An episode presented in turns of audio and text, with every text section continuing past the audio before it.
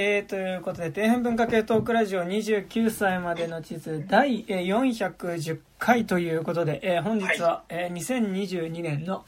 6月の15日ということでね、ございます。はい、どうも、部長の山田です。そして、はい、どうも高島です。よろしくお願いします。はい、ということで、まあ、今日この2人なんですけど、はい、あれですね。まあなんかどうでもいいあれなんですけど、最近、はいiPhone のケースがずっと使ってたやつが壊れて、なんかなんだろう、緑色のね、なんかちょっとこう、なんかちょっと強そうな iPhone ケースをずっと使ってたの。なんかなんだろう、ちょっとこう、ちょっと違うけど、なんかこうさ、戦車だぜみたいなね。そんなんじゃないけど、まあなんか例えるならちょっとアーミーチックなさ、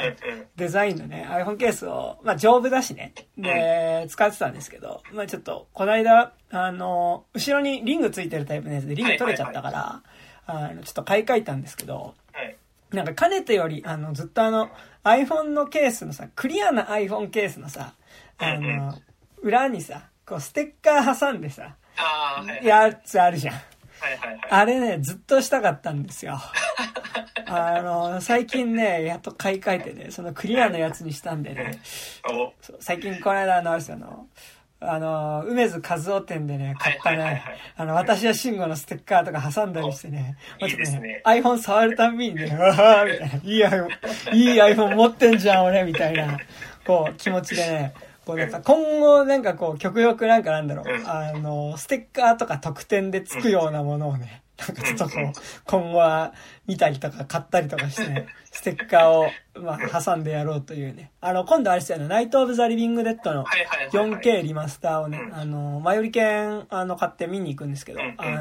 それもねあんまかっこよくないんですけど、ちょっとステッカーがついてくるのでね、ああこれ挟んだろみたいなね気持ちで、いいですね、はい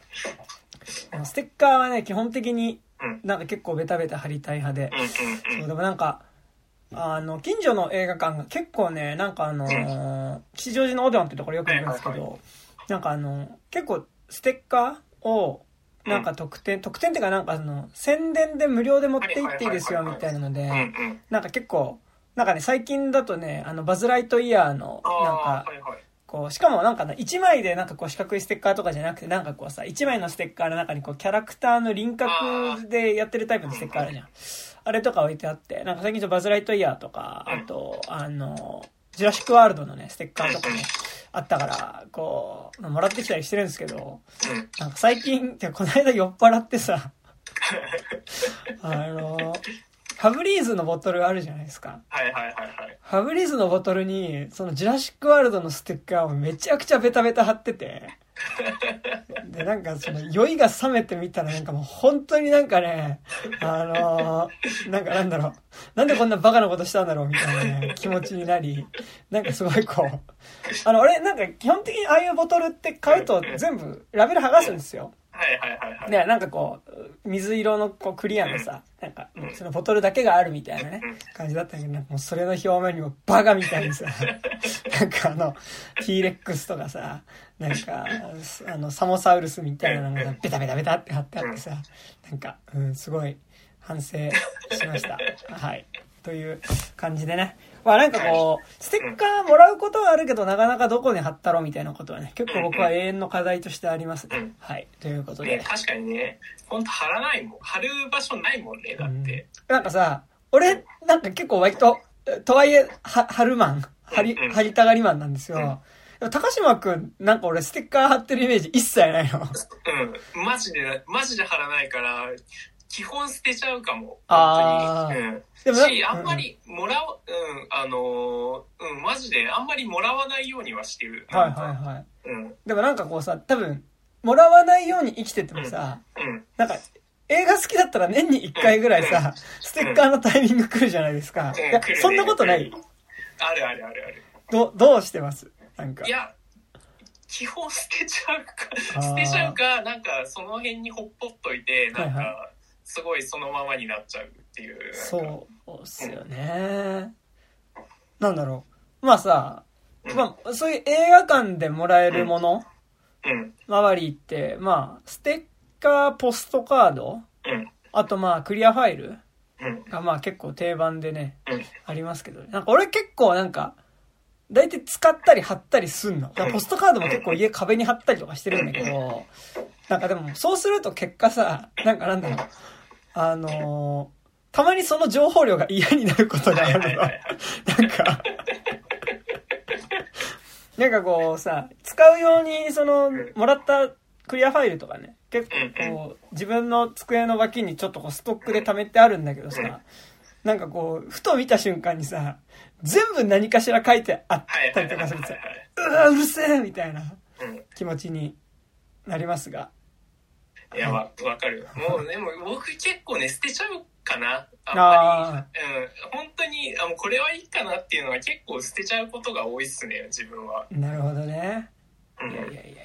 というね。まあなんかでも多分過剰に映画見すぎなんだとは思うけどね。なんか、そうね。年に 2,3 回しか見ないとかだったら記念でもらったクリアファイルとかさ、そんなにこうなんだろう、場所を大量に取ることとかもないしさ、あれだと思うんですけど。あと最近さ、ポストカード多いじゃないですか。多いね。うん。あれ結構困るよね。そう。困るね。何に使えばいいんだっていう。ポストカード送んないじゃん、基本的に。送んないもんね。そうそうそう。で、なんかなんだろう。ポストカードむずくて、なんか、好きな映画のポストカードであり、かつデザインが良くないと、なんか俺も貼る、結構貼ってるじゃん、俺の部屋。来たことあるから分かると思うけど、貼ってるじゃん。なんかこう、デザイン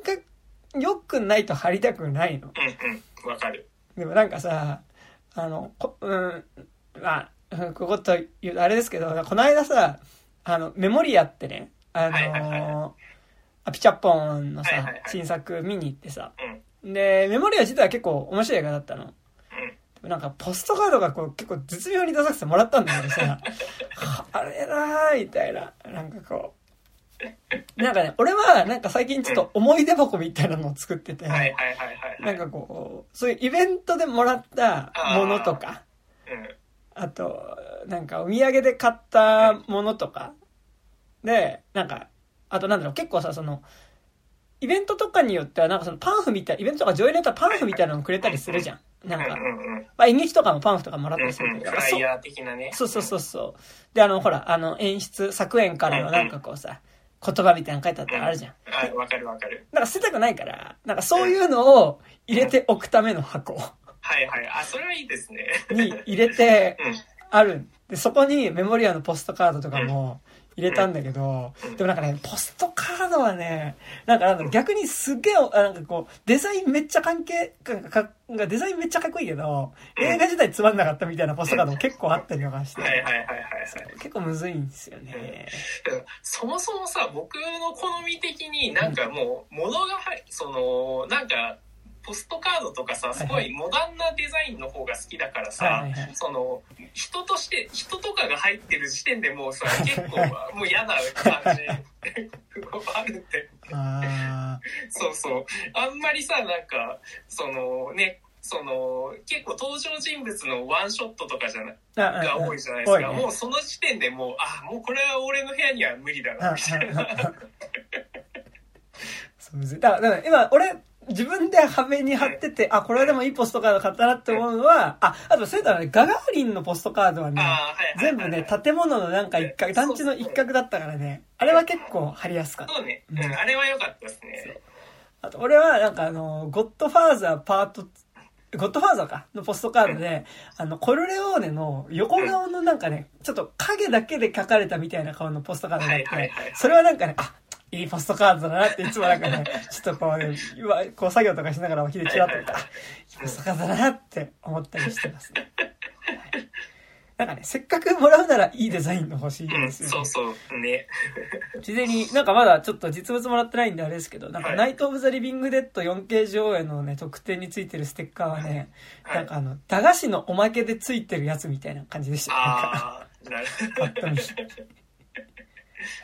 まあ、楽しいですけどね。はい。そんな感じで。はい。というわけで本日はですね、トップガンマーヴェリックということで。行きましょう。はい。でございますね。はい。じゃあ、あらすじお願いします。はい。公式サイトからです。はい。アメリカのエリートパイロットチームトップガン、かつて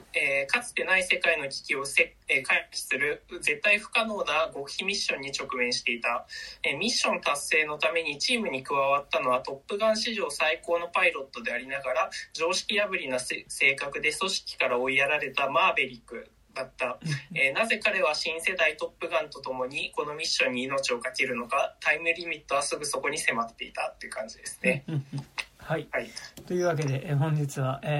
トップガンの続編のね、はい、トップガンマーヴェリックっていう感じなんですけど、まずね、本編入る前にそもそも高島くん、トップガン自体に対するテンションってどうでした？いや、なんかね、多分日曜洋画劇場とかで多分見てたんですよ。でそんなに思い入れないんだけど、結構ちっちゃい頃結構ミリタリー好きだったから、そのプラモデルとかでその戦闘機とかめっちゃ作ってたんですよ。その作ったりプラモのカタログ見て、それでそこから自分でおもちゃ幼稚園とかでさ、結構箱とかがさ、お菓子箱とかいっぱいあるじゃないですか、それで自分たちでこう飛行機模して作ったりとかしてたから、ミリタリー的なところは結構好きだったから、その点での引きはあったんだけど、でもトップガン自体はそんなになんかちょっと面白いし、なんかすげえトップガン今見直すとさ、本当にトム・クルーズとかがさ、オイル塗ってんのか超テカテカなんですよね。ですごいなんか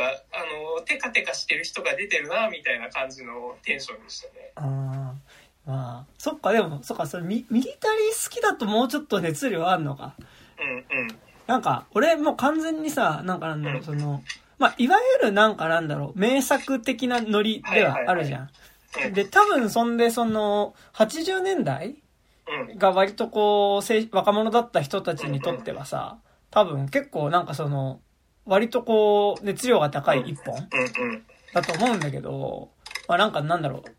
結構テレビとかでもトップガンやっぱ本当それこそ日曜劇場とかでやってるからさ、多分、ね、5回ぐらいは見てると思うんだよね。過去に。5回ぐらい見てるんだけど、本当にやってたら見ようかなぐらい。それはすごいわかる。で、見たらつまんなくないし。でも、本当にそんな思い入れがない。そう。で、俺も今回改めて見て、ちょっとこうさ、笑っちゃうぐらいに、ちょっとこうさ、ホットな男たちがさ、ホットな、ぶつかり合いをしてさ、で、ホットな女とホットな恋愛をするみたいなさ、で、爽やかに笑ってニカンみたいなさ、感じみたいな、ね、映画でさ、別に今回改めて見てもそんなやっぱ思い入れねえなって思ったの。いや、でもで、っていうのがあったんだけど、で、だし一応戦争映画だし、言うたら海軍のエリートパイロットのさ、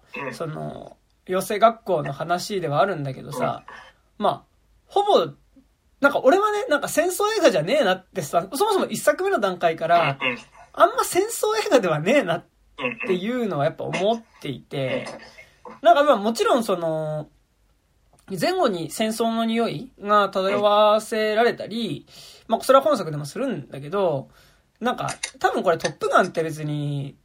多分、あれですよね、どちらかというとスポーツ映画なんですよね。そう。だから俺、ちょっとだいぶ違うかもしれないけど、別にサーフィンでもいいなみたいな感じが結構してて、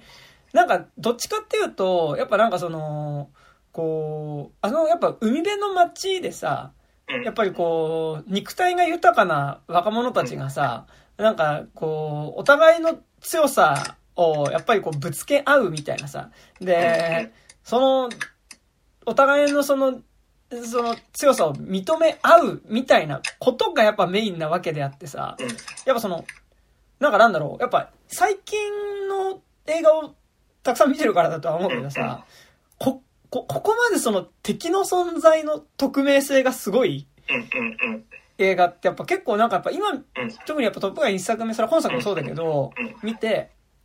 思ったのが、ここまで敵が匿名ってか、ほぼ敵喋んないんだよね。敵は喋んないから、なんかこうやっぱりこう、なんだ、例えばこれサーフィンで言うと、まあその、ものすごいこれは不可能だと思うようなビッグウェーブを乗り越えるみたいなレベルの描かれ方では、まあもちろんその問題はあると思う。そもそもの一作目のトップガンの時点からね、その戦争って実際の人死にが出るものなんだけど、ここまで漂白して描いていいのかっていうのはあると思うけど、でもやっぱり俺はそこ、一作目にしてもこの作にしても気にならなかったのは、やっぱりもう基本的にこれ、もう戦争、いわゆる戦争映画としてのその悲惨な部分だったりとか、相手も人間であったりとか、こう、その国家同士の思惑みたいなところっていうのは、ほぼほぼ漂白され、して描こうとしてるんだなっていうところではあるから、逆に気にならなかった部分では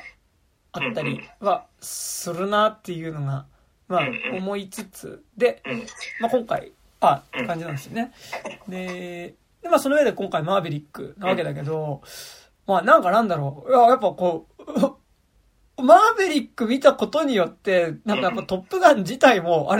かったみたいな気持ちになるという。なんかもうこれ完全に俺にとっては、コブラ会現象なんですけど、なんか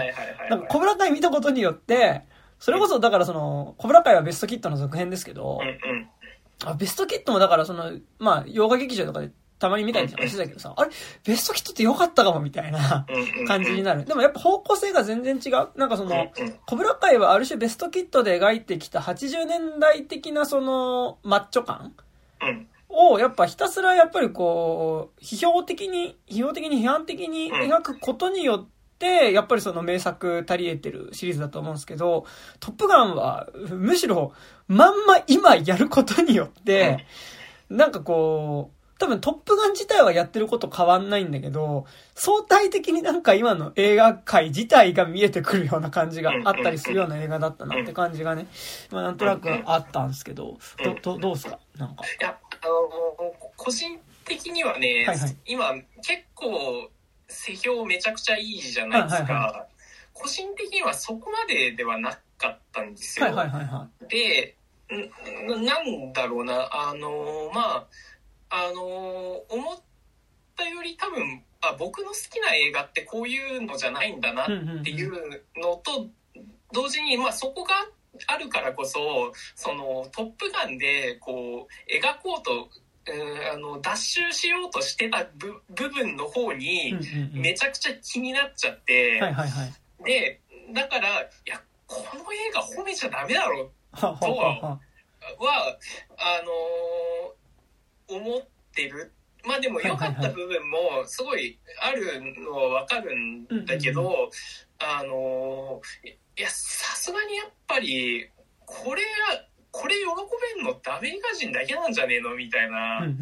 感じはしてて、だからなんかそこら辺の違和感みたいなのはめちゃくちゃあった。すごい。なんかそこはもう完全にその、なんていうんだろう、文化的なものであったり、その多分日本に住んでるっていうところも含めた上でのなんかところではあると思うんだけど、やっぱり、こんなに好戦的で、しかもやっぱりその一方的に攻撃して仕掛けて、やったハッピーっていう話じゃないですか。で、それでも多分そのなんだろう、これがそのそういう、ファンタジーの話とか、多分 US ネイビーっていうあれがついてなかったらもっと乗れたと思うんですよ。だけど、やっぱり、その、忘れちゃいけない側面として、やっぱさ、この映画ってさ、マーヴェリック、トップガン1作目もそうだけど、完全にさ、長編映画として機能してるわけじゃないですか。というか、そうじゃないとさ、海軍は取らせてくれないだろうし、で、なんかそこに対してなんかそんなになんか楽しめる風にはやっぱり自節柄というわけではなく、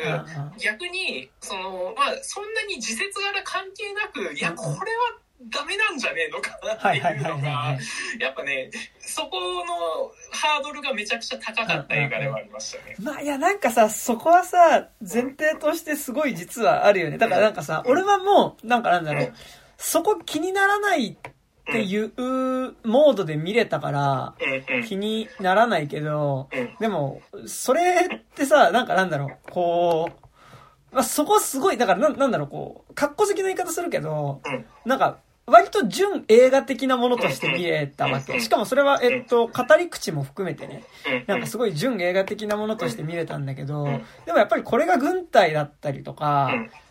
まああとやっぱこの架空の国家でやっぱ今回やっぱならず者国家にならず者国家がだから核武装思想で、まあその核のプラントをまあ山の中に作っているから、でまあそのならず者国家がその核を持ってまあ周囲にその核攻撃ができるようになると、まあその脅威になるから、その脅威になる前にその核プラントをね、戦闘機で潜入してね、爆破してくるっていうね。で、気づかれないように先制攻撃しなきゃいけないから、まあものすごい速さで、しかもまあその核プラントを守るために、こう、地対空ミサイルみたいなものが至るところに設置されている、しかもやっぱ結構複雑なこう山あいの道をこうものすごいスピードでこう抜けていかなきゃならないっていうさ、でしかも途中でドッグファイト起こりますみたいなさことで、やっぱその謎み、まあものすごいこうハードミッションみたいのをさこなしていくみたいな。でなんかだから俺はある意味まあそれこそさスター・ウォーズのデススター、まあすごいやっぱまあ、明らかに意識されてる、デススター総統選はね、意識されているだろうし、まあ結構なんかなんだろう、ある意味ちょっとこう、サスケのステージじゃないけどさ、このタイムリミットでここを抜けてっていう風に見えたからあれだけど、でもやっぱりあそこでならず者国家っていう風にやっぱり言えるのってやっぱアメリカだから言える言い方ではあるし、まあやっぱそこに対してこう、先制攻撃をするってさ、いいのって話じゃん。そういや普通にもう戦争勃発だからっていう。ちょっとあれにパールハーバーみたいなことじゃん。もうそんなんさ。そうだよ。いきなり奇襲かけてっていうね。で、そこでならず者国家の核プラント破壊したからオッケーやったっていうのは、確かにだからそのなんだろう、こうやっぱ映画ってやっぱり。俺は純映画的なものとして見れたけど、でもやっぱ同時に純映画ってあり得るのかっていうのはあるわけであって、なんかやっぱこう公開された年代の世界、その現在の世界だったりとか、やっぱの上に映画は公開されているとは思うから、やっぱりその映画がかかっている現実の世界と無関係ではいられないとはまあ同時に思うから、なんか高島君が引っかかるのもめちゃくちゃそこはわかるなっていうのはし、なんかね、僕が一番引っかかるのは、そのまあ別に僕は別にプロパガンダ映画全然作ってはいいと思うんですよ、だけど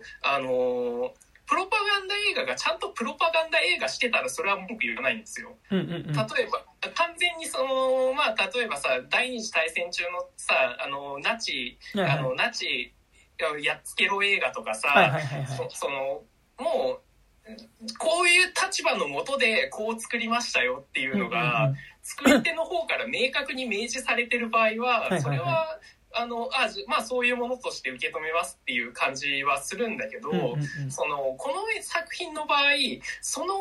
なんて言うんだろう、そこの根底に潜むプロパガンダ性みたいなのを無臭にさせることによって、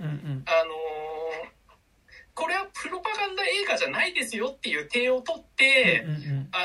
まあ娯楽作として提示されててるような気がしてて、でそこをやっぱ無批判に受け入れちゃうのはちょっと良くないかなっていうのが一番の引っかかりだから、その例えばだからもっとその US ネイビー万歳みたいな感じだったらそれはもう多分今のそのバランスだと多分娯楽作にはというか、その全世界へ向けのその娯楽作としては成り立たないかもしれないけど、そっちの方がすごい安心して見れるというか、うんうんうんうん、まあそれはそうだよねっていうことなんだけど、やっぱりその結構やばい部分っていうのを脱臭することによって出て、なんかその漂白さ部分がすごい怖さを感じるというか、 でこの映画に関してはそこをさ、そのちょっと危うい部分っていうのをトム・クルーズ一色で全部こう鳴らしちゃってる気がするじゃないですか。だからなんかその部分のなんかこう危うさみたいなのがめちゃくちゃ感じたところですね。うん、なんかね、俺は結構楽しかったんだが、でもまあ実は俺もちょっと気になっている部分があり、まあなんかその、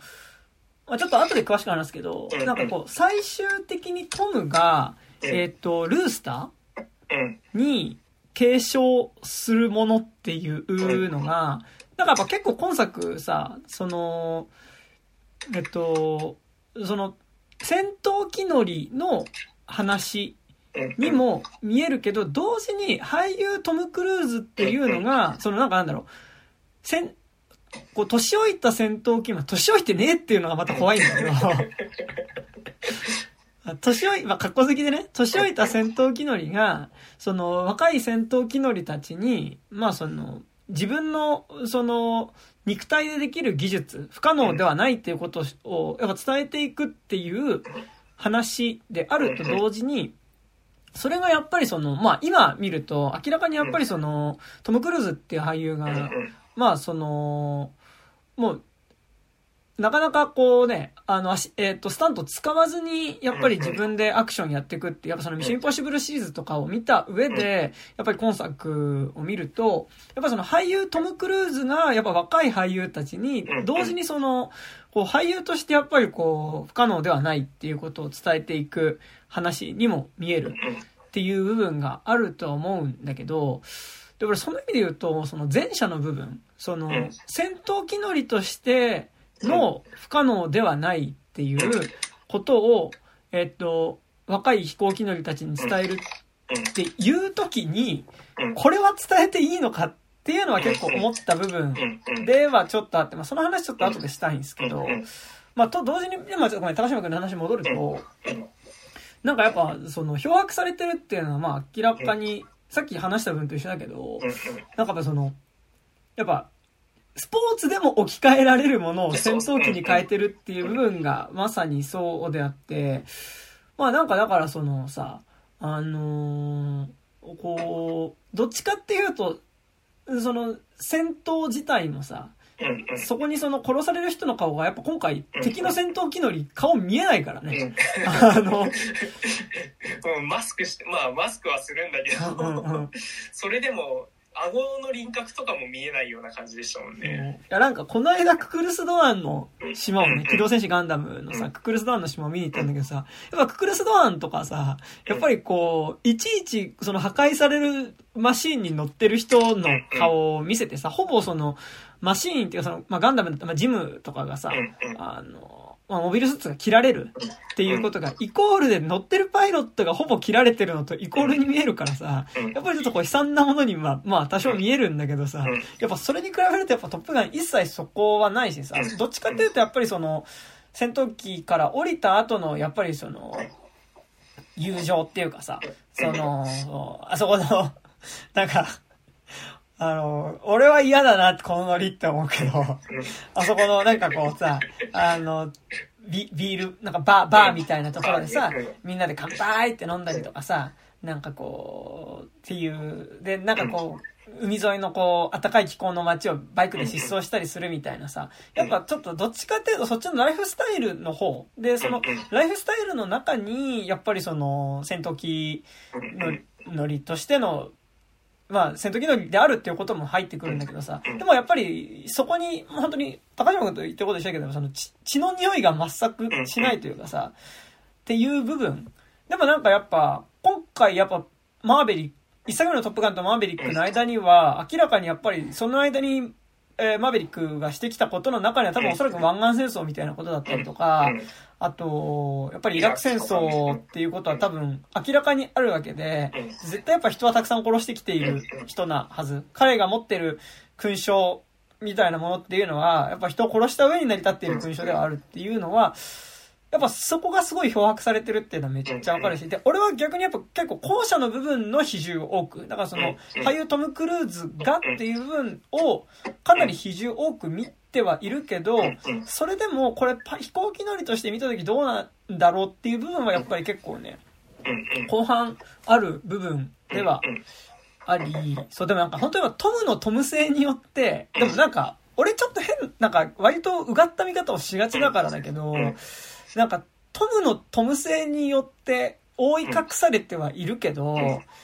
なんかやっぱこうちょっと別の意味での影みたいなのは結構この作品には結構ずっと感じてはいて、あちょっとその話をしていくと、なんか俺は結構さ、なんか今作これあくまで俺の見方ね、見方しかないけど、その初期たけし映画みたいなノリを結構感じていて、なんかつまりそのずっと死に場所を探してる人の話に見えたのね。で、それは本当にオープニングのシーンで行われる一連のさ、その、展示加速のところ。その、まあ、最新鋭の飛行機に乗っかってさ、戦闘機に乗っかって、まあその、10G の重力に、まあ、もう、10G の重力を超えてはものすごいマッハのスピードで、そのまあこう不可能とされているスピードを戦闘機で出すっていうさ、まあ実験をするんだけど、でまあそこ前提として話としても、これそもそもこの映画の前提としてさ、やっぱりもうその戦闘機乗りの時代じゃねえからっていうのがやっぱ前提であるわけじゃん。もうなんか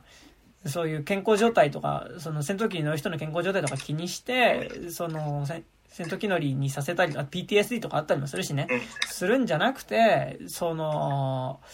もう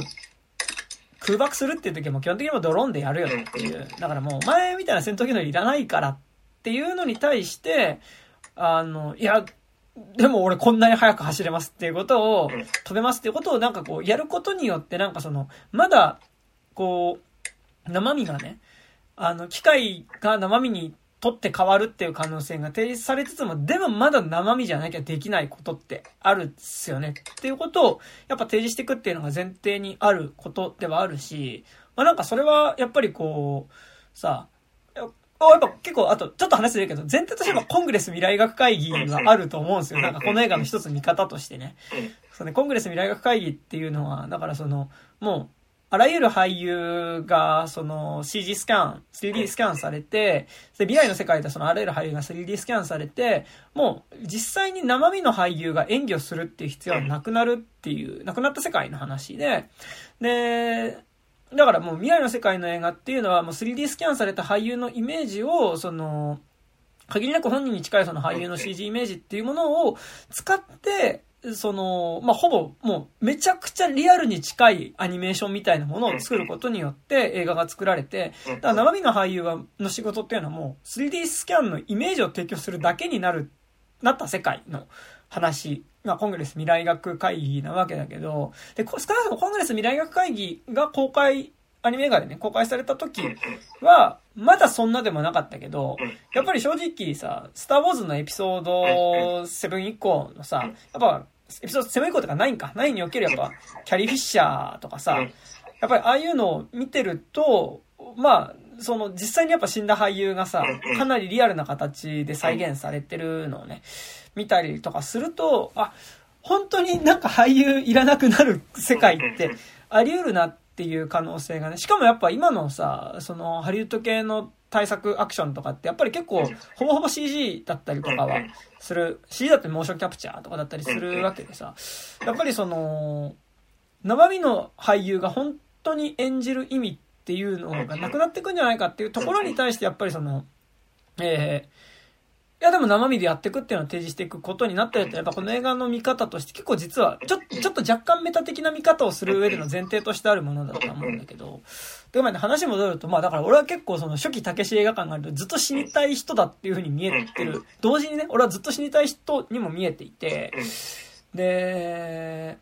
それはさ、やっぱその最初の展示加速をするときにさ、うん、目標達成してもなお加速し続けるじゃん、うんうん、であの時点でなんかもう俺はあれ結構自殺みたいなことだなと思って見えていて、でなんかもうこう基本的に死ぬのが怖くなくなってる人ではあると思うんですよ、トム・クルー、この映画にマーベリックってキャラクターがね。でなんかやっぱこの映画ってやっぱその実はまあトム・クルーズ性がものすごい陽気な人だから、そう見えないってだけであって、そう見えづらいってだけであって、まあ、ものすごい孤独な人の話な気がするのね。で、やっぱりその、この映画で俺、やっぱ前提としてこのマーヴェリックっていうキャラクターが、まあ、めちゃくちゃな、ものすごいその、戦闘機操縦技術を持って操縦できるのって、後ろに誰も乗ってないからだと思うんですよ。なんか他のキャラクターがその、まあ基本的にその若手のパイロットたちもやっぱ2人でペアになって戦闘機を飛ばすわけだけど、トムは毎回1人で乗っていて、で1人で乗っているからこそ、その、まあものすごいアクロバットな、まあその飛行ができる。でもやっぱそのアクロバットだったりとかものすごいその、ありえないほどの加速をしながら飛ぶことができるってなるんだけど、でもそれって前提として、乗ってるの俺一人だし、最悪ミスったとしても死ぬの俺だから別にいいかなっていう前提があるからこそできることだと思ってて、それってある意味なんか死に場所探してるようなことにも近い気がするのね。なんかね、僕の見方としては、まあ、死に場所というか、まあ、全部遊びなんだよね。遊びで、だから、その、どちらかというと、その、たけし映画を山田君言ったけど、僕はどちらかというと、その、多分、ジョニー・トーとか、ジョン・ウーとかの、香港ノワールとかで、めっちゃ銃撃戦楽しそうにやるじゃないですか。とかめっちゃ銃の解体競争をめっちゃ、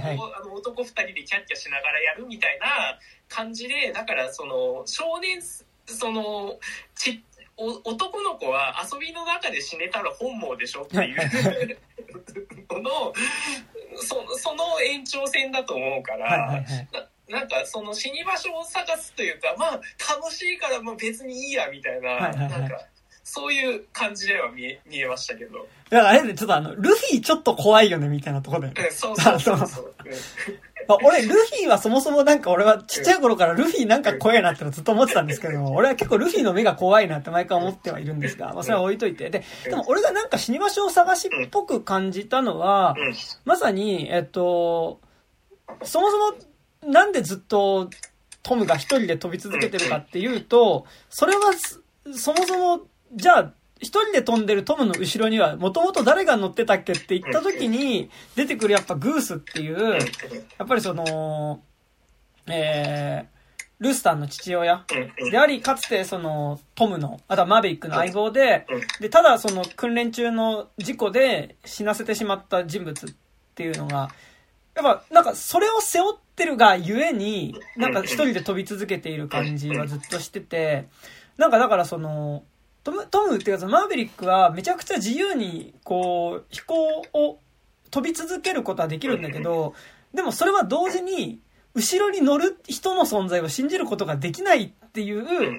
やっぱその、寂しさっていうか、孤独とセットな上での、その、自由な飛び方ではあるから、なんかだからそこにちょっとこう、なんだろうな、ルフィほどの妖精な感じというよりは、なんか実はそこにちょっとこう影というか、その若干中年の孤独みたいなところは感じさせるところではあり、なんかだから実はそこに俺は多分にちょっと影みたいなものを割と見出しながら見ていたっていう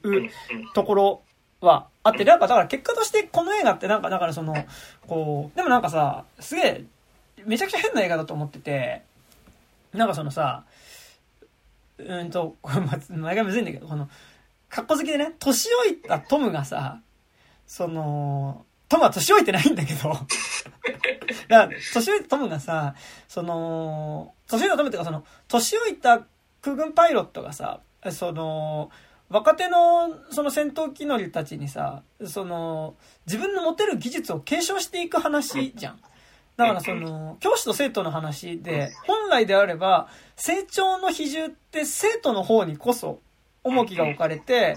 で生徒の成長によって教師も成長していくっていうバランス感だと思うのよ、あの設定上はね。なんだけど生徒の成長って実はほぼ描かれてなくて、なんかノリでは描かれてるのよ。ノリでは描かれてるっていうのは、例えばなんかそのやっぱチームワークが全然できてないっていう時に、じゃあビーチでアメフトだって言ってなんかビーチでアメフトするとなんとなくなんかみんな楽しそうにキャッキャしてるから、なんかチームワークできたような気がするとかしたように見えるんだけど、まあ、でも別にしてないじゃんあれって。で結果としてさ、その訓練自体もさ、やっぱ本来であればそこまで達さなければいけない操縦技術にさ、達さないからこそ最後やっぱトムが俺自分で行くかって話になるっていうさ。だからやっぱその本来であればその設定上は多分生徒たちの成長に比重が置かれた話になるはずなのに、まあ基本的にトムの成長、しこの映画がめっちゃ変なのってトムも成長しないんですよね。そうだからね、成長がないんですよねそこがすごいバランスだと思う。あでもね、俺トムは成長は若干ある気はしてて、まあ、若干はするんだけど、そのなんて言うんだろう、反省はしないじゃないですか。そうだから多分結構やっぱジョン・ウェイン映画とかに近いバランスがあって、ジョン・ウェイン映画とかって、まあ、基本的にジョン・ウェインはもうそこにもうアメリカの象徴たる人だから、そこにドカンといてそこに対してその若いカーボーイとかがこうぶつかり合いながら最終的に和解して2人ともこうなんか向かい合ってくるみたいな話だからまあそういうそのアメリカ映画的な文法にはすごいのっとってはいるんだけど、それにかそこにトムを当てはめた時に、トムってさやっぱ妖精の方しかないからさ、なんかそこでもなんかそのいやこれ背負えなくねみたいな感じっていうのがめちゃくちゃある気がしてて、なんだろうな、その今作やっぱりさそのトムには変えられないじゃん、やっぱり多分トムのトム性で持たせてるんだけど、物語的にはそれって誰でもトムになれるよみたいなことには なってくるじゃないですか。その継承の果てに、ルースターは多分次世代のマーベリックになるのかみたいなとは思うんだけど、多分トムのトム性ってなんかめちゃくちゃ得意すぎて、なんかそれがあんまりこう物語としてドラマとしてなんか機能してない気がしてて、なんかこれがそのまあイーストウッドとかだったらその影の部分というかなんだろう、そのもうちょっとなんて言うんだろうな、そのスター然としてない存在感だと思うんです。ジョン・ウェインとかも多分そうなんだけど、そのスターなんだけどどっかしら僕らの住んでる地表と地続きというか、だけどトムの場合は本当にハリウッド の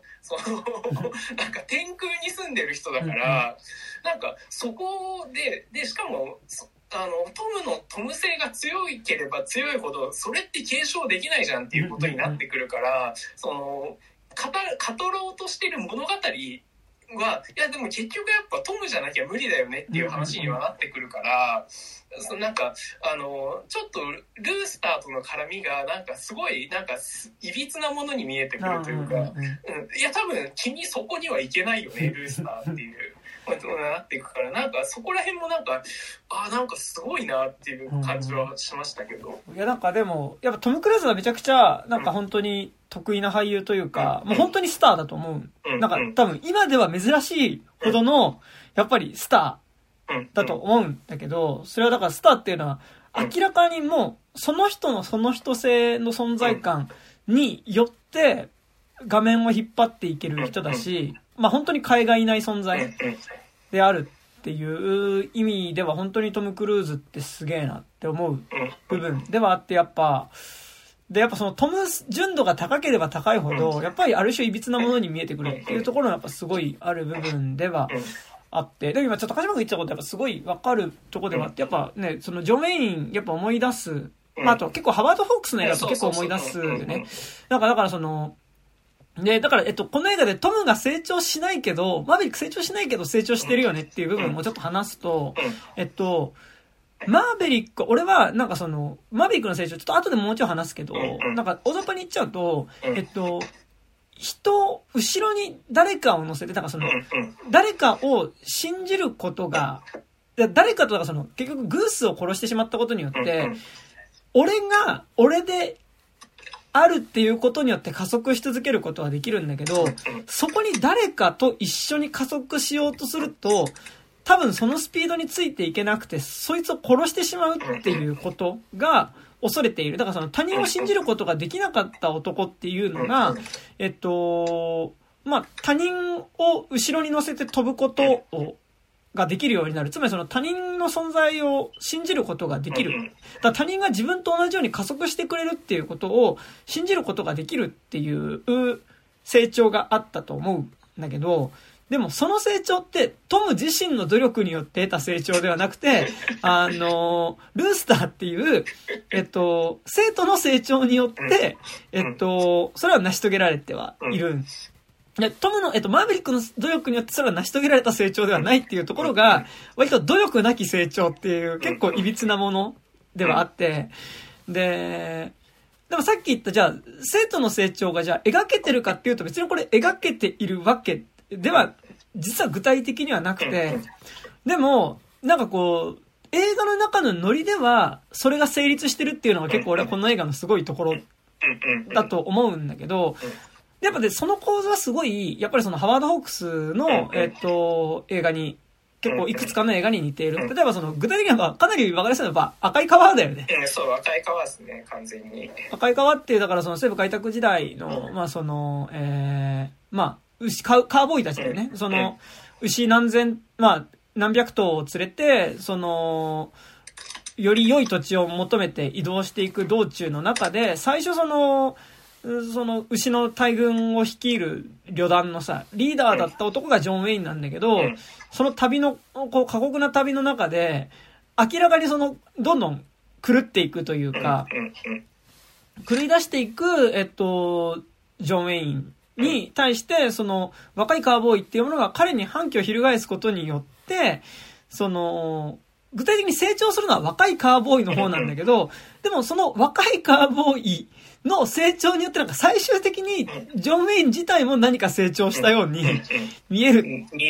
っていうのがやっぱ結構赤い川だったりするし、あとコンドルとかも割とその感じというか、主人公自体は最初から割と傲慢なマッチョ男ではあるんだけど、その傲慢なマッチョ男のまあその横暴のせいでまあ周りにいるキャラクターが成長することによって、最終的にその横暴なマッチョ男っていうのも何か成長したような感じになるっていうのがやっぱ結構その、ジョン・ウェインだったり、また結構ハワード・ホークスの映画で結構多い形ではあって、結構だからトップガンマーヴェリックの、そのマーヴェリックの成長はやっぱ結構そこに近いような感じがね、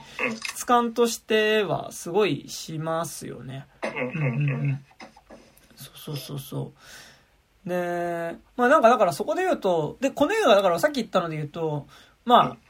実は具体的にこのエピソードきっかけで、その、まあ、だから今回のその、マーヴェリックの成長にとって変わる、やっぱルースターの成長が描かれるエピソードって、実は具体的にここでこの訓練をしたからとか、ここでこれをしたから成長したっていうのは、ほぼなくて、ただやっぱこれと同時にやっぱすごい映画的だなと思うのは、めちゃくちゃものすごいスピードで加速していくトムに対して加速ができないルースターっていうのが加速することができるようになる。そのトムの背中を追っかけて加速するハンドルを切るっていうか、そのアクセルを踏み込む、まあ、飛行戦闘機がアクセルっていうのは分かんないけど、そのアクセルを踏めなかったそのルースターがトムの背中をものすごいスピードで走っていくトムの背中を見てアクセルを踏むことができるっていうその一点においてのみ、ルースターが成長したように見える。ね、でそれってなんでアクセルを踏めたのかっていうことは具体的には結構論理的にはこの映画の中では説明されないんだけど、でもやっぱり同じこうしかもこう複雑でほぼ不可能なコースの上を何回もシミュレーションで加速してこう飛び続けるっていうことをこの映画の中では何回も繰り返していて、でそのたんびにやっぱこう飛べない。あるいは加速ができないっていうことをなんかも失敗を繰り返しているからこそ、なんかやっぱ最後のミッションのシーンでルースターが加速をすることができるっていうことがビジュアル一発でものすごい成長に見える。でやっぱそこでその加速をしてトムに最終的に追いついて同じ戦闘機に乗るっていうことが論理的ではないんだけど、映画の中のノリではものすごい成長に見えるっていうのが、やっぱものすごい、だからこの映画が、さっきの言い方すると純映画的な映画だなと思う部分ではあって、で、ルースターが加速できない。で、トムがマーベリックが加速し続けるっていうことの間には何があるかっていうと、やっぱその、グースの死っていうことが多分、語られはしないけど、多分そこの加速できるマーベリックと加速できないルースターの間に何があるかっていうと、やっぱりその、グースの死っていうものがやっぱりそこにはあって、そのグースの死があるから、グースがいなくなったからこそ、もう際限なく加速し続けるトム、まあマーヴェリックに対して、それは具体的には語られないけど、おそらくルースターが加速できないのはまさに父の死があったからこそ加速ができなくなってるっていう時に、お前は加速していいんだよ。っていうことをやっぱりマーヴェリックは求め続けて、それによってルースターは加速できると。でそのルースターが加速できるようになったからこそ、なんか俺の見方で言うとやっぱそのマーヴェリックはずっと死に場所探しをしていたような気がしていたのだが、だからそれで言うとやっぱそのそこでその加速できるようになったルースターを見届けたからこそ、あ、ここで死んでいいっていう形で、で、マーヴェリックは死に場所を選ぶんだけど、でも、そこで死に場所、それって結構やっぱ自分勝手な死でもあるわけじゃん。その加速し続けた先で。自分勝手な死を選んだマーヴェリックのもとに、その、まだ死ぬんじゃねっていう形で、その、ルースターが来ることによって、二人は同じ飛行機の中に乗ることができる。だからそれってやっぱ結構、まあ熱い話ではあるし、っていうとこだと思うんだけど、でもやっぱここで俺が引っかかった部分っていうのは、その、マーヴェリック級の加速ができるっていう時に受け入れるものって死んでもいいっていうことなんじゃねっていうのが実は引っかかった部分ではあって、なんかある意味その死んでもいいって思うからこそ達することができる境地に行くからこそ逆に死を選んだトムがマーヴェリックを救うことができるっていうのがこの映画だと思うんだけど、それって俺この映画がマジでスポーツとか芸術の話だったらそれって別にいいと思うの。なんかその境地に達することによってその死ぬかもしれない可能性を受け入れた上でできるパフォーマンスがあるとか、だからこそできる作品があるみたいな境地に、スポーツとか芸術、それはなんかだからその自分一人の中でより追求していく、しかもそれが誰の公共のものではない、公共の利益になるものではなくて、誰にも利用されない、ただただ自分がそうしたいっていうことだけが目標に、だから登山の映画とかだったらいいよ。そうね。登山の映画とかだったら、めっちゃいいと思うんだけど、でもここで死を受け入れるっていうことがさ、やっぱ、それ戦闘機乗りでそれ行われてるってなるとさ、それって要は戦争で利用されるパイロットだからさ、死が怖くないパイロットになったっていうことだから、それって本当にただのもう駒としての兵士になったってことでもあるよねっていうのは思っていて、でもやっぱ、まあ、トップガンがそこ複雑なの、トップガンマーヴェリック、まあトップガンもそうだけど、複雑なのって、トムは、軍人としてじゃなくて明らかに個人として戦闘機に乗ってるんだよね。おそらく彼の加速もそうだし、そのやっぱしかも作中で何度もその軍隊の命令を無視してそれをやってるっていう姿が描かれるから、トムはおそらく自分の表現だったりとか自分の追求したいこととして戦闘機に乗り続けているんだけど、でもやっぱ軍隊の中でそれをやるっていう、しかもやっぱそのミッションの中でそれをやるっていうことは、明らかにそれって同時にその軍隊の中の一兵士、その有用な兵隊になるっていうことであると思うし、なんなら死ぬのが怖くないパイロットって言った時に、それってある意味神風特攻隊みたいなことも全然連想しなくはないっていうところで俺はあったりしたから、そこはなんかそのスポーツ映画としてこの映画を見れば気にならないけど、実際のそのルースターの加速っていうのをね、なんかこう取り上げた時に結構そこはなんか、だから俺も普通に見て、俺は普通に見てそこはちょっとこう、いや、なんかわかるけどダメだろうみたいな風にもちょっと思った部分ではあるなっていうところではあったかな。多分でも長編映画としてだとそれってめちゃくちゃ正しいんですよね。はいはいはい。そのやっぱりその軍としてはやっぱフルメタルジャケットにしたいわけじゃないですか、うんうんうんうん、その兵士たちを、うんうん、でそれと自己実現が一緒になるってことはすげえ、それってめちゃくちゃまあだからブラック企業の論理と一緒じゃないですか。その、うんうんうん、でそれがその映画内でやっぱりそのトムは個人として見えるんだけど、それって多分その先には多分駒としての正しい軍人の在り方っていうところに実は型破りなんだけど、一周回ってこう正しい軍人のその戦場で自己表現する軍人としてのその正しい軍人像みたいなのに行き着くから、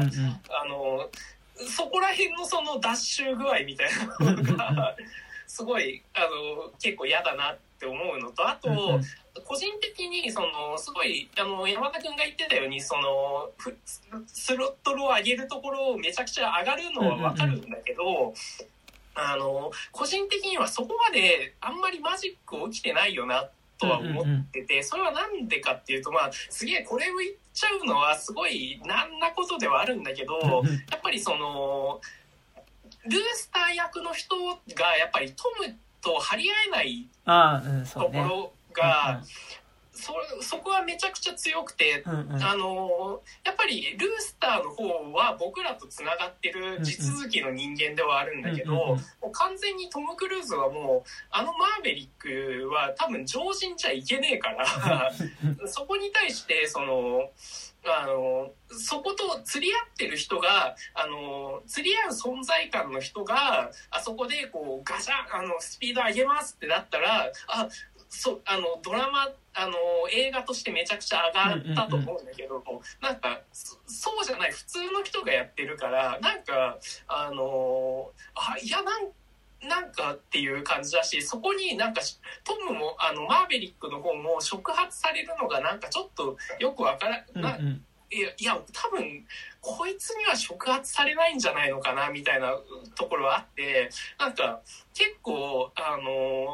トムが出てる映画だとハスラー2とかだとこの逆じゃないですか。でハスラー2だとベテランの方がポール・ニューマンで、で若手がトム・クルーズだから、めちゃくちゃその存在感としてこう同等じゃないですか、そのこれからかつてスターだった人とこれからスターになっていく人の、なんか映画的な存在感としてこう貼れる人だったポール・ニューマンはトム・クルーズと貼れたと思うんですよ、だからこそ、そのお互いがお互いに触発されてこうなんか高め合っていくみたいなのがハスラー2はすごいあったと思うんだけど、やっぱり今作、バランスが取れてない、そのやっぱトムの存在感にと同等の人を持ってこなくと多分これって多分成立しなかったような気がしてて、うんうんうん、でそうすると同等のそのスター性みたいな持った人だったらそのこれからも消えない映画の日みたいなそのメタ的に見えても、うん、その結構綺麗にいったと思うんだけど、うんうんうん、し、まあ、逆に、まあ、この映画がそのもうこの代限りで終わりですよっていうことを描きたいんだったら確かに合ってたかもしれないんだけどなんかそこまでの思いっきりの良さはなかった気がしてて、だからなんか、うん、そこがねなんかもう難しかったよなっていうところはすごいありましたね。なんかでもそれはすごいねむずいよね。なんかそのさっきそれこそイーストウッドの名前とか出てきたけどさ、やっぱイーストウッドってやっぱりその、まあ、あとジョン・ウェインも出てきたけど、こうスターでもあると同時にやっぱある種もうちょっとこう大きい抽象的なものを背負える感じというか、やっぱりそれってほぼアメリカってことだと思うんだけど、ジョン・ウェインもやっぱりそのイーストウッドもやっぱある種のアメリカみたいなものをアメリカのアメリカ性っていうか、まあその、まあカーボーイみたいなことに代表されるやっぱそのアメリカみたいなものをやっぱり結構すごいその象徴している俳優、それはフィルモグラフィーも含めて象徴して、それは具体的にずっと西部劇に出てた人だったからっていうのはあると思うけど、やっぱりそれがあるからこそ、そのイーストウッドから何かを受け取るっていうことが、やっぱりそのアメリカ性みたいなものを受け取るっていうことに見えたと、それは多分イーストウッドの存在感でもあるし、フィルモグラフィーも込みでのことだと思うんだけど、だからそれこそやっぱグラントリーノがやっぱうまくいってるのってやっぱりそこでのイーストウッドが持っているアメリカ性みたいなものを白人男性ではないやっぱりその有色人種の少年にまあちょっとするっていう。で、まあ、さらに言うと最近作のクライマッチョでは、まあ、それがメキシコ系の少年になってるっていうところで、やっぱそれは象徴できてる部分だとは思うんだけど、トム・クルーズって多分、フィルモグラフィーも含めて多分、いわゆるアメリカ的なものを背負っているわけでは。まあ、一応、7月4日に言われてとかはさ、まあ、そっか。まあ、でも、確かになんか、その、トムが背負えるのはトム性だけなんだよね。そうでトムってやっぱ圧倒的にトムでしかないからさ。そう、うん、でなんかだからやっぱそのトムから何かを継承するって言った時にやっぱりそのなんだろうイーストウッド映画とかにおけるアメリカみたいなそのリアルなこう現実にもある概念を受け取るっていうよりはやっぱそのメタ的に見ても俳優論のレベルでしかない。まあ、それがこの映画のいいとこでもあるけど、だからその、俳優としてのトムの、やっぱこの圧倒的な生身だからこそ出る存在感っていうのが、やっぱりその、そういうある種 CG 的なものに勝るっていうことをやっぱり示していくっていうのがやっぱメタ的に見た時にあるわけだしさ、それとやっぱ今後のその俳優みたいなあり方に対しての、やっぱり提示の仕方でもあるわけじゃないですか。いずれは CG に変わるかもしれないが、でも今はまだ肉体を示していくのだっていうさ、で、こと、だからなんかそれで言ったら今作って基本的にさ、お前も無理だからやめとけ、いやでもできますって言って、トムがやるっていうことのもうほぼその繰り返しじゃん。だし、やっぱりこうさ、トムがトムであることの異常さが結構俺は際立ってると思ってて、でもまあその話あったりするけど、でなんかその結構やっぱりそれはその俳優としてのあり方としてやっぱそのトムイズムみたいなところではあるんだけど、やっぱそれってやっぱ高島君の話じゃないけど、やっぱこうトムほどの存在感になることはやっぱできねえよっていうことを結果としてやっぱ証明してしまってるような話でもあるんだよね。そうなんか今一緒に話しててさ、これルスター、ティモシー・シャラメとかだったらいけるかなとか思ったけどさ、そもそもその性質が違いすぎるなっていうのは。多分さ、その、まあこれはその、よしあしの部分ではないんだけど、その、やっぱりさ、その、多分、SNS 時代のさ、その、俳優とさ、多分、飛ぶって SNS 前じゃないですか、うんうんうん、で SNS ってやっぱ等身大の自分を見せるというか、まあそれすらもその人像ではあるんだけど、うんうんうん、よりその僕らとの同じ世界に住んでますよのアピールとしての SNS って多分俳優としては多分そこがめちゃくちゃ機能してると思うんですよ。はいはいはい。でだけどそれより1個前のトム世代だとやっぱりその俳優性っていうのその人性っていうのがやっぱり僕らから一段と上がってるわけじゃないですか、うんうんうん、でこれってイーストウッドとかも実は同じことやってると思ってて、はいはいはいはい、今のイーストウッドは自分が主演じゃない方のヒーロー論を語る方では最近はもうさ実際のやってた人をそのままやってるわけじゃないですか、はいはいはいはい、でだからもう多分僕はねイーストウッドの言いたいことを僕なりに解釈するなら、うんうん、今の俳優ってもうヒーローなんてできないんだっていう、はいはいはいはい、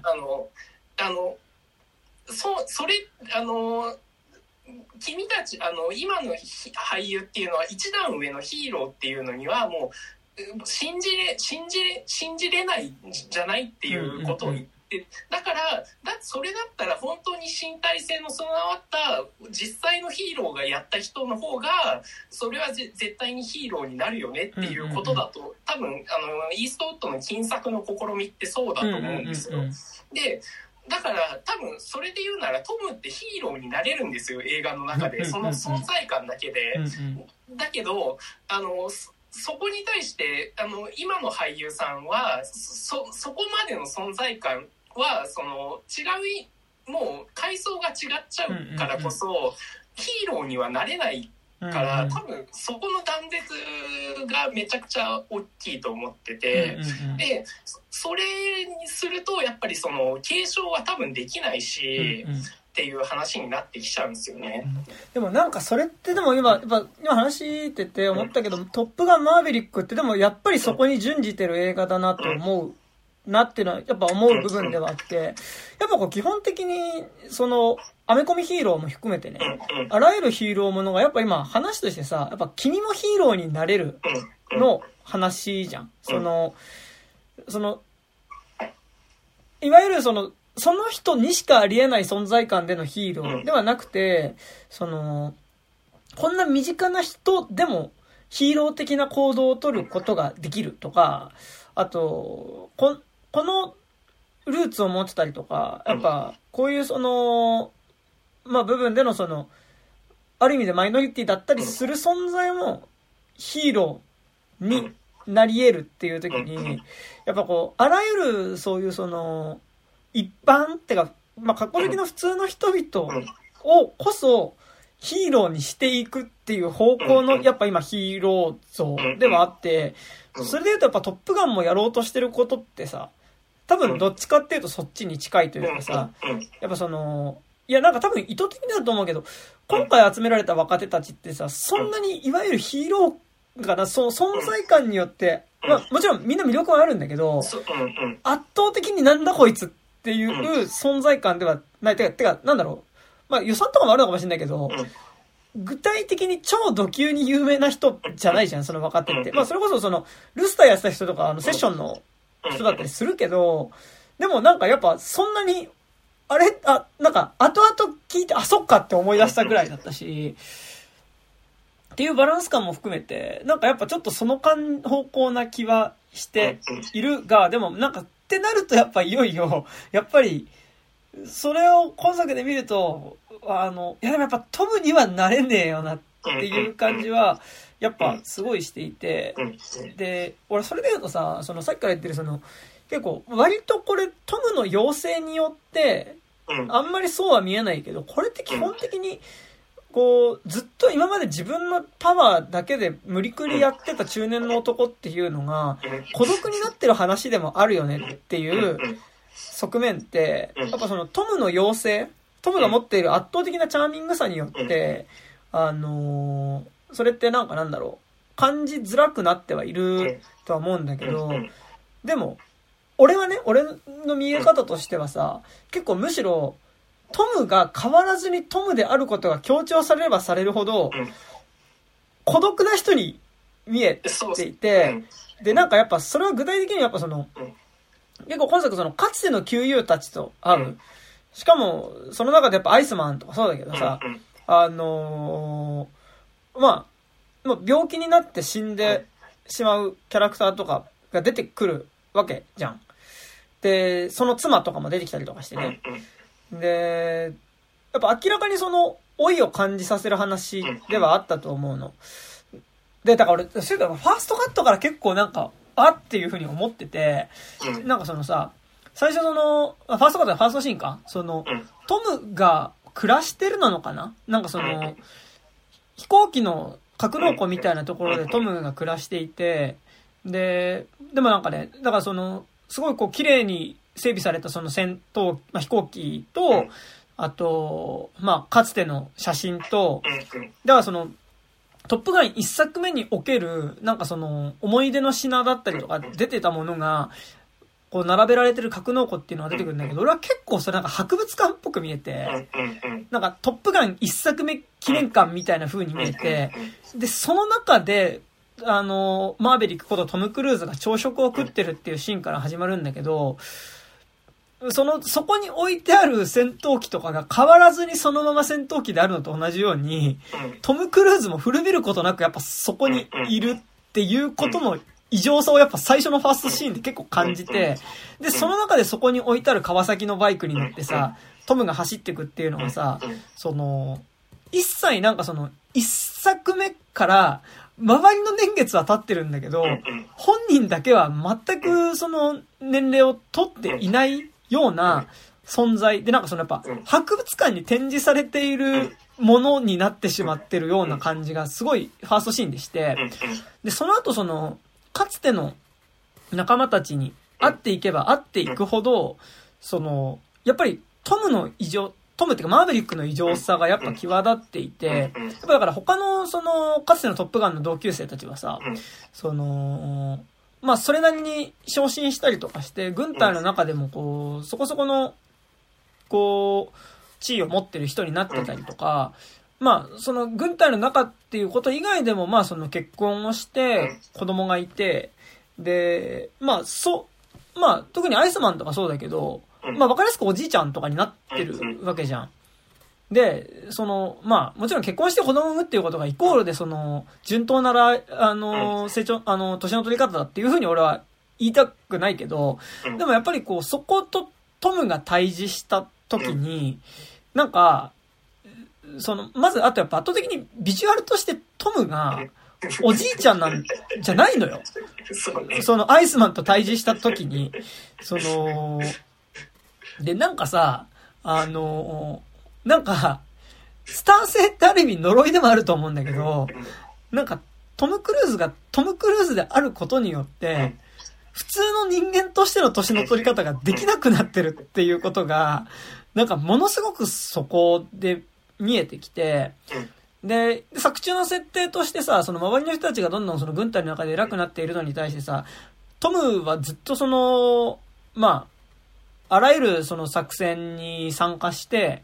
勲章を取ってはいるけど、その都度命令を無視した行動をし続けるから、未だにその大佐止まりだっていうのがね、出てくるんだけどさ、それって、実際のトム・クルーズもそうじゃねえかっていうか、なんかやっぱその、そこで言う作戦っていうのが例えばね、映画っていう風に、アクション映画っていう言い方をすればさ、そのいろんな映画にずっと、出続けてさ、その中でトムの身体性っていうものを見せ続けてきているからこそさ、ずっとトムのままで、普通の年を、そう、現役でさ、普通に年を取れなくなってしまった存在として、やっぱトムが見えて、それとやっぱ冒頭のその博物館の中に展示されたものの一つっぽくトムが見えるのって、やっぱ俺の中で結構重なっててさ、なんかって言った時にトムの孤独感っていうのが、圧倒的にトムになってしまったからこその孤独感に、あそこなんかさ、神々と結婚し、なんかさ、よく神話とかでさ、はいはいはい、神々と結婚してさ、うんうん、神々の国に行っちゃってさ、うんうん、なんか戻ってきたらさ、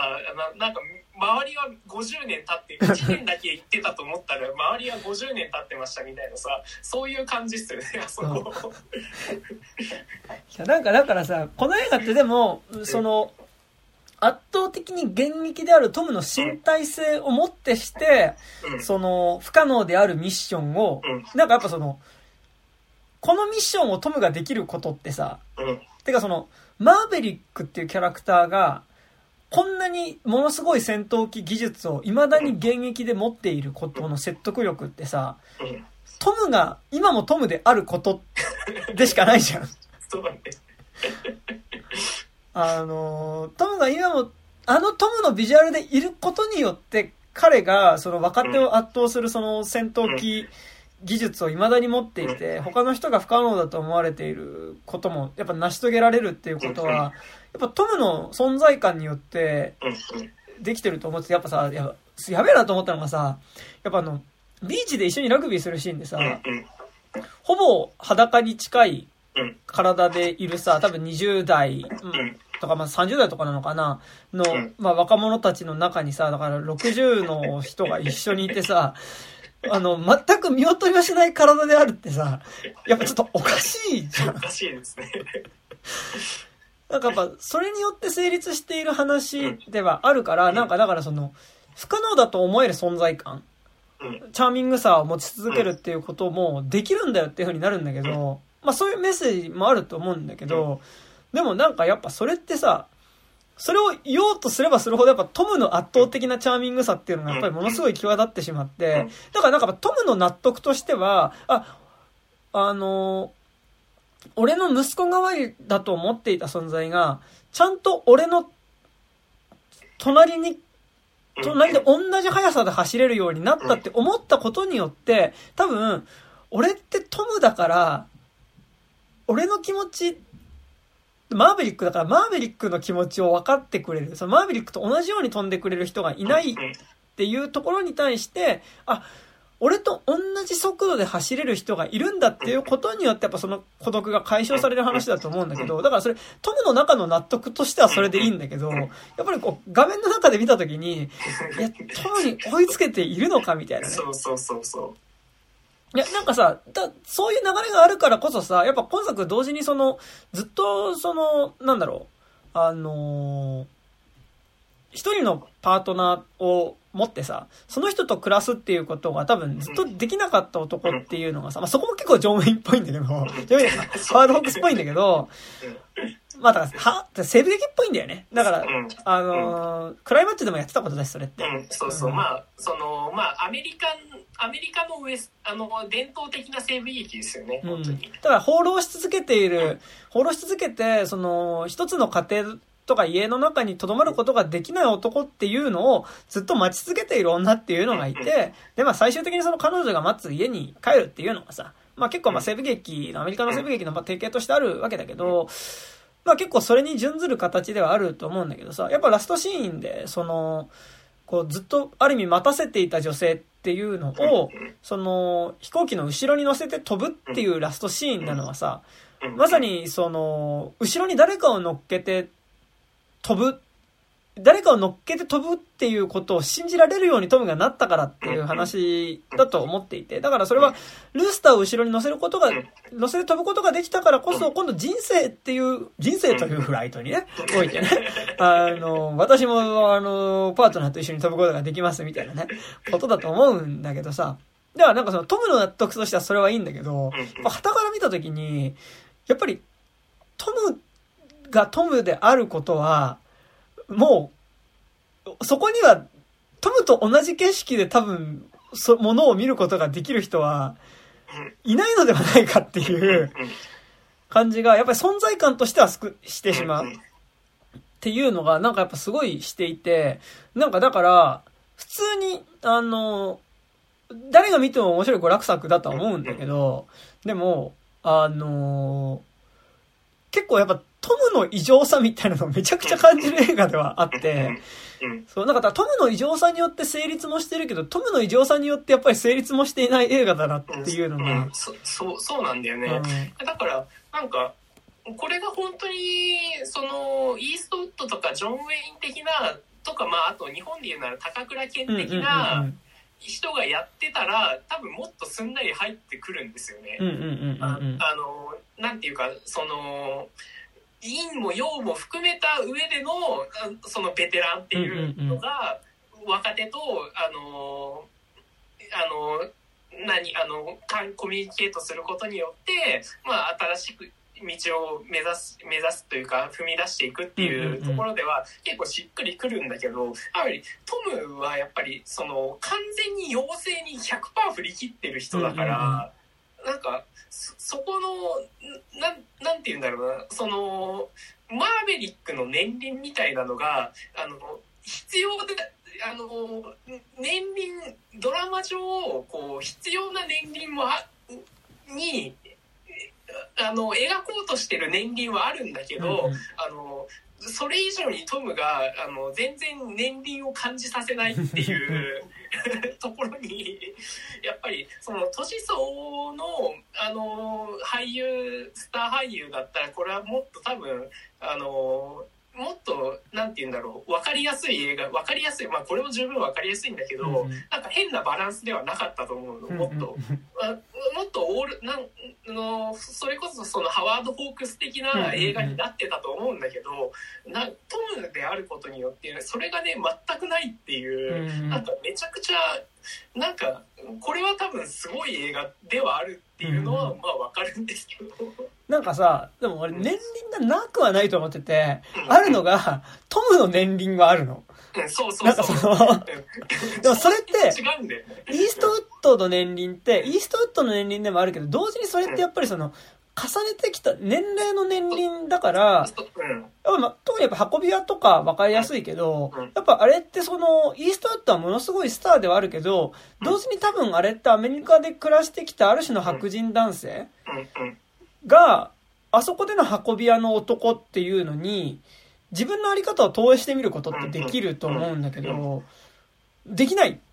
そう。マーベリックが。で、それでやっぱそれって、トムの存在感もそうです。そもそも話自体もそういう作りになってると思ってて、こいつがやっぱスタートからおかしいんだよ。さ、その、まあ、要は、トム、マーベリックっていう、そのさ、もう、だから、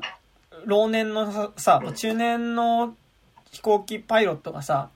引退を言い渡される話じゃん。お前もう引退。でも引退する前に、最後、お前が持つ戦闘機技術を、若手のパイロットたちに伝えてから引退しろっていう風に言われる話じゃん。でもその引退って言われる理由がさ、これ普通だったらね、なんかこうさ、それまでできてた操縦技術が、例えば目が霞んでしまってさ、飛行中に、まあ、ものすごいこう、事故を起こしかけるとかさ、まともに掃除ができなくなるとかだと思うの。でも今作ってさ、命令無視して加速し続けた末にさ、それで引退宣言されるってさ、それって、若手がやることじゃん。そうね。てか、だってそれって一作目でトムがやってたことだからさ、トップガンでマーベリックがやってたことだからさ、それと同じことをもう一回やるわけじゃん。その上官の命令を無視して飛行するっていうさ、で、その、ありえない、その、やってはいけない、その、危ない飛行方法をすることによって、その、飛ばされるっていうさ、だからトップガン一作目と同じ始まりなわけだけど、それってもうその時点でさ、年齢の積み重ねとかは、ないんだよね。ないんだけど、でも、やっぱさっき言ったみたいに、その、グースの死っていう、明らかにやっぱりその親友の死っていうことをずっと背負い続けてるっていう意味では、同時に、なんかそこではちょっと年輪を感じさせもするっていう。でもなんかやっぱその親友の死っていう出来事に対しても、やっぱりそのさ、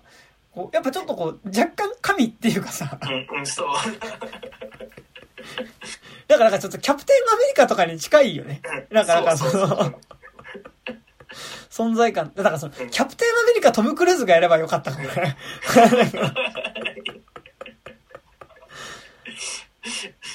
そうしたら多分、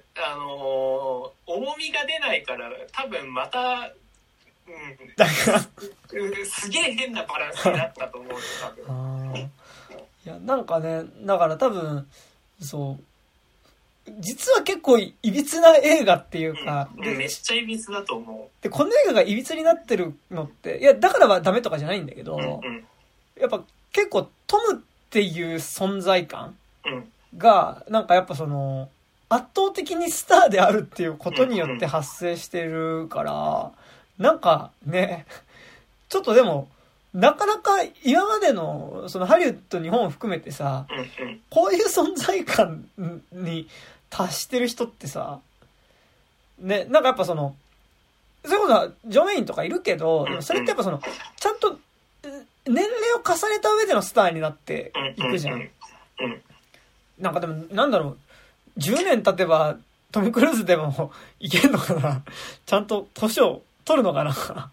やなんだろうね、なんかすごい今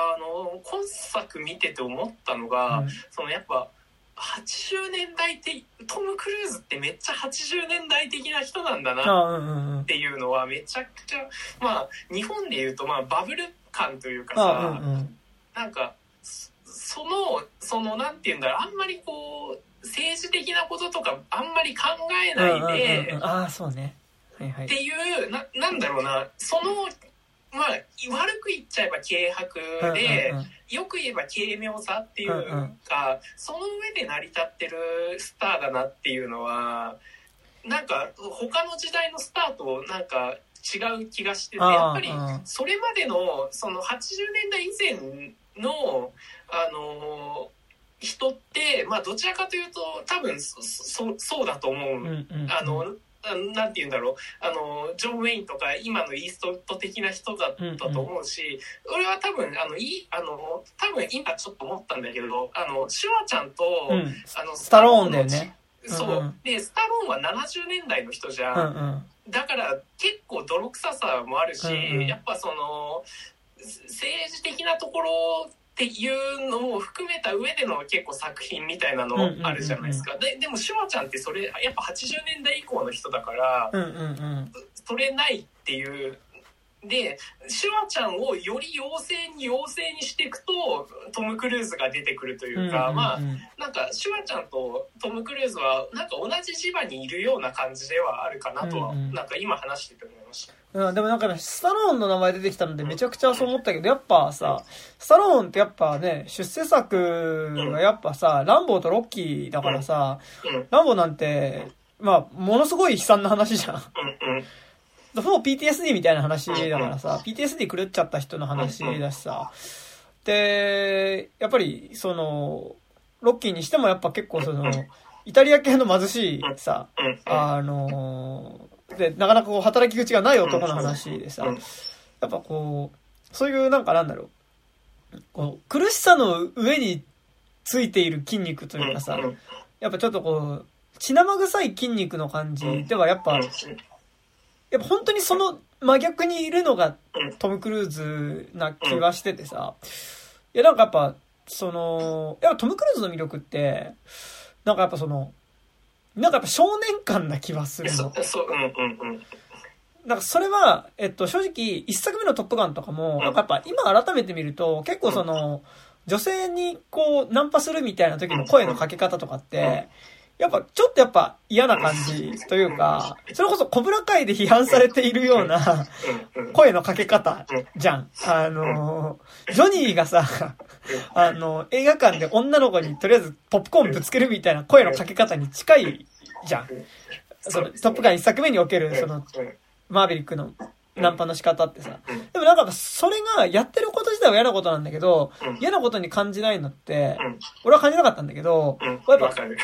倒的にトムの少年さというか、なんか本当に少年さっていうかもうチャーミングさの一点に尽きるわけで、そのチャーミングさの中には多分やっぱこう体はがっしりしてるんだけど、でも笑った時のやっぱこう少年っぽさみたいなで少年っぽさの度合いが異常なのやっぱトム・クルーズって、ね、やっぱこうでその少年っぽさの背景にはやっぱりその今の高島君の言い方するとやっぱりそのいわゆる戦争の中の苦しみとかさそういうその苦々しいこの苦しい過去とかトラウマみたいなものをさやっぱ感じさせないものなんだよねそのチャーミングさってね。でむしろやっぱスタローンはやっぱそれがあるっていうところではあってさなんかだからやっぱそれが本当に80年代的な多分こう消費社会万歳みたいなさその軽薄さだと思うんだけどでもやっぱり圧倒的にそれがあることによってさそのやっぱ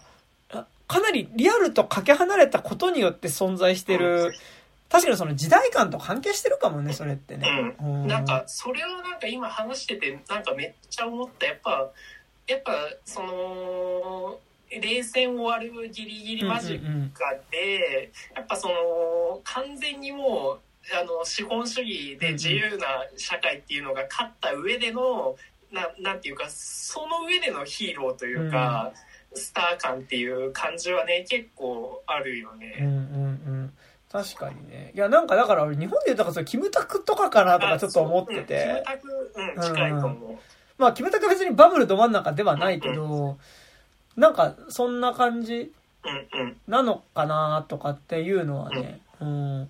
まあ、思うね、なんか、うん。でもなんか、にしてもやっぱでも、まあキムタクもうちょっと後だしさ、じゃあ日本でバブルど真ん中の俳優の中で、じゃあそういうのいるかって言ったら、例えばモックンとか、まあモックン別に映画出てないしな、みたいな。うん、まあねっていうのはあるよね。うん、あとなんかなんだろう割とこうでも俳優だといないかもねなんか。うん、そう。うん、俳優だ。うん。あとでもこの時代においても現役でそのままでやってる人っていうのはいない気がする。うんうん、松田聖子。ああそう松田聖子そうだね。あ松田聖子マーヴェリックだわ。うん、そう、うん、絶対多分そこは多分。同じ僕らで言うと多分松田聖子ラインなんですよ、うん、でしかも松田聖子はちょっと前まあ、でも80年代から、ねうんうん、だし松田聖子は同じ磁場から出てきてる気がする、うんうん、そうだよねまあ映画ではないけどね、うんうんうん、だからなんかさそれこそその薬師丸ひろ子とかさ、うんうんうんまあ、それももちろん後かでもキョンキョンとかがさなんかもうちょっとなんかそのキャリアとしてなんかもうちょっとこうさ、うん例えばまあ薬師丸ひろ子とか分かりやすくその後お母さん役とかやったりするけどさやっぱ松田聖子はずっと松田聖子だもんね、うん、そうっていうのはまあ確かにあるね、うん、でもなんか確かにトムがその80年代的磁場の俳優なのはめっちゃ納得だねなんかだから逆に言うとだから最近の俳優とかやっぱりそのもうちょっと背負うものというかさ要はもうちょっと逆にまた時代みたいなものを今度また背負わなきゃいけなかったりしてくるからこそまあそれってだから多分出てるフィルモグラフィーっていうことと一致してもいるんだよね多分そういうのってね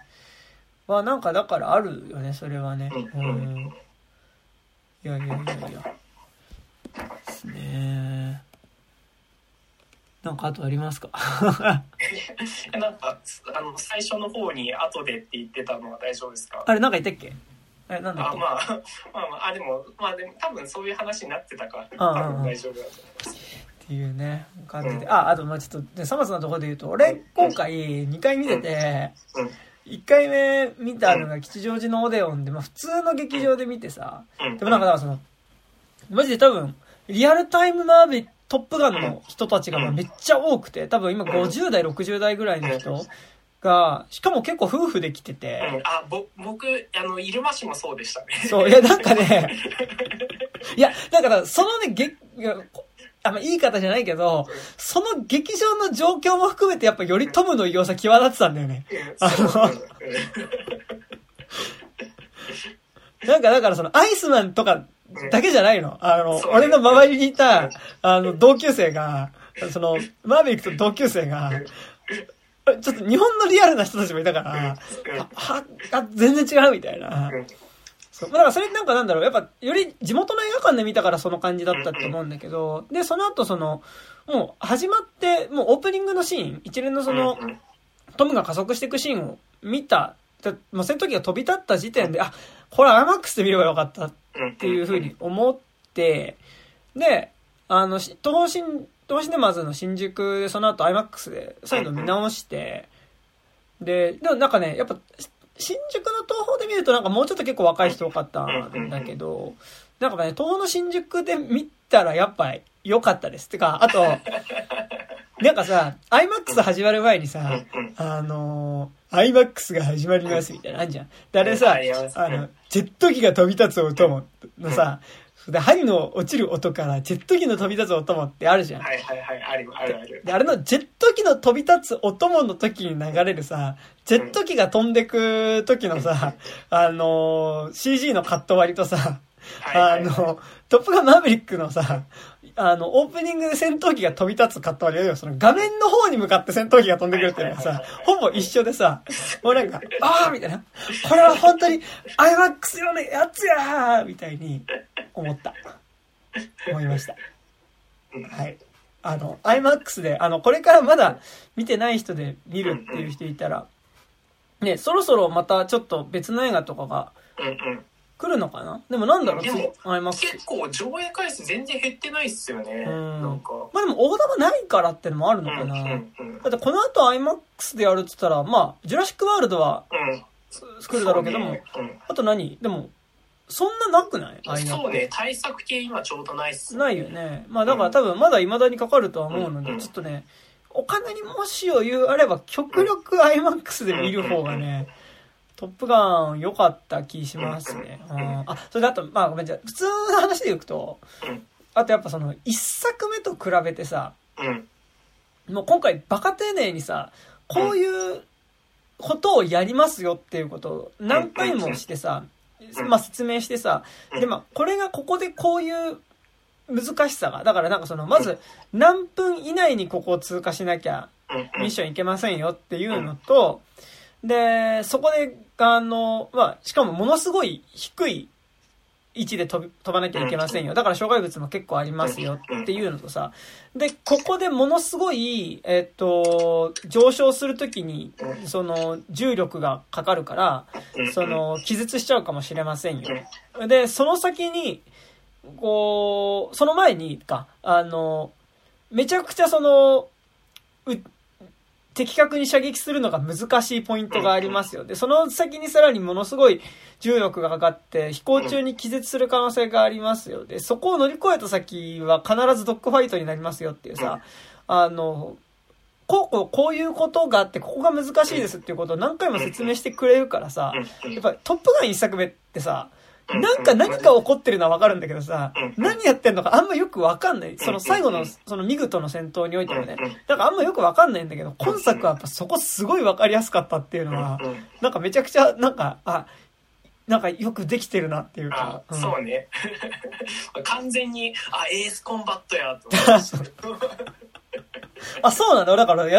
結構みんなそれ言ってる人いるじゃん。俺、やってないからさ。エースコンバットは大体どの作品も絶対1回はなんか低空でレーダー網を避けて敵基地を爆撃してくださいみたいなミッションが絶対1個あるんで、もう完全にそれでしたね。いやそう、なんかそこはすごいね、なんか見てて楽しいところでしたね。なんかだからやってることは一緒なんだけど、絶妙になんか分かりやすくなってたりとかするっちゅうのはね、それはなんかずっとそうでしたね。なんかそのっていうのはありましたかね。そうですね。はいはい。そんなとこですか。なんかはい大丈夫です。そんなにだからさ、いい映画なんだけどさ、めちゃくちゃ言うことあるかっていうとそうでもないんですよね。そう。まあでも結構なんかまあ賛否含めてなんかこのバランスどうなのっていうなんか語ることは語った方がいい映画だとそうね。そのまま消費するのは結構まずいと思うんですよね。なんかちょっと前提がね、なんかだからさ。でもやっぱ今その戦争、てかやっぱそのこう国際情勢が絡むような話をするときにさ、やっぱちょっとそこでの描写のリアルさってさ、ちょっと無視できないじゃん。で、なんかやっぱ、俺も基本的にやっぱそのバランス感で映画なんか、そこが雑なのは結構やっぱ引っかかるし、そう。だし、なんかやっぱ今のアベンジャーズとかってまさにやっぱそこをずっとやってるとは思うしね。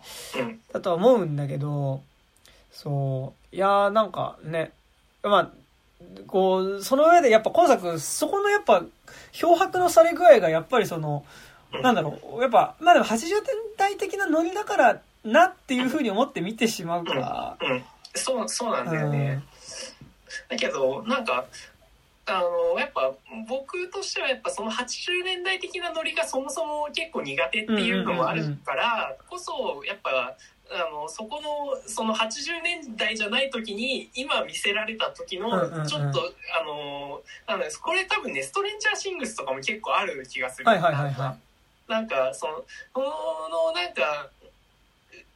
なんか僕はそこじゃない、この年代じゃないんだよなみたいな、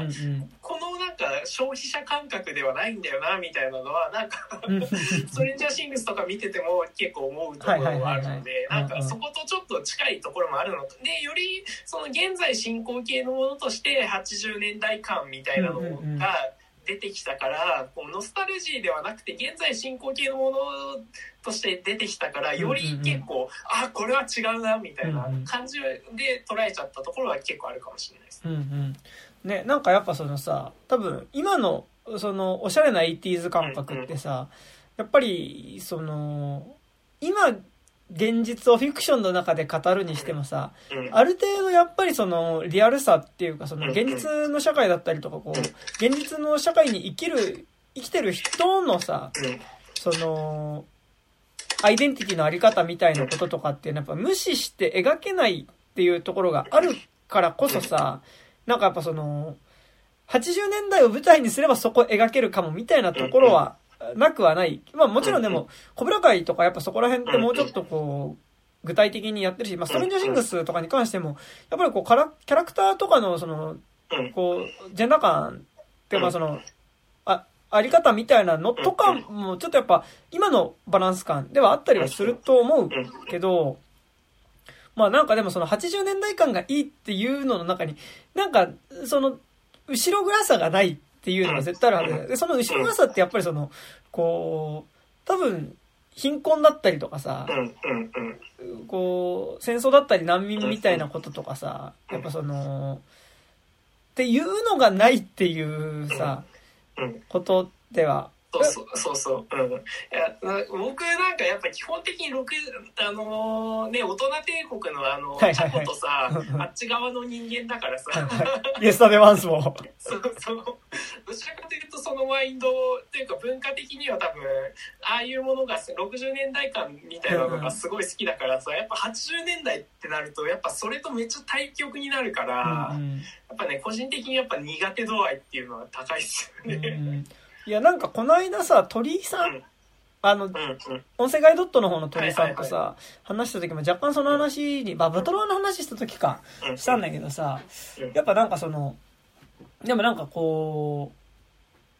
うちょっとだからその大人帝国ぐらいの時の、かっこ好きで大人とされる世代にとっての過去が60年代70年代だったから、大人帝国の逆襲で戻りたかった良かったあの頃が60年代70年代なだけであって、やっぱ最近その80年代リバイバルみたいなのが結構あるのって、戻りたい過去がバブルの頃になってる世代がやっぱその過去好きの大人っ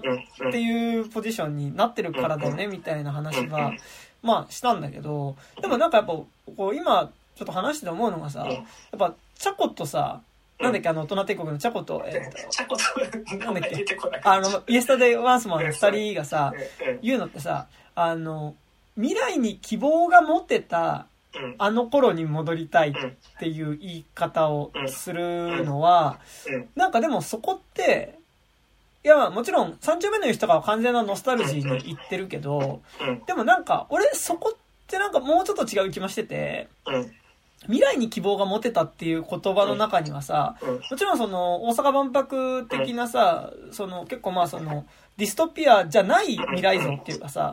その科学技術がこれから人々の生活をどんどん良くしていってっていうさ、そのやっぱもうちょっとこうシルバーなこう銀色な感じの未来感っていうかさ、チューブ状の道路が走っててみたいな未来感とかに近い気もするんだけど、でも同時に多分さ、その未来に希望が持ってたっていう60年代70年代ってもうちょっと大きい視点で言うとさ、それってやっぱり多分そのOnce Upon a Time in Hollywoodで描かれたようなさ、やっぱりもうちょっとそのヒッピームーブメントだったりとかさ、公民権運動だったりとかさ、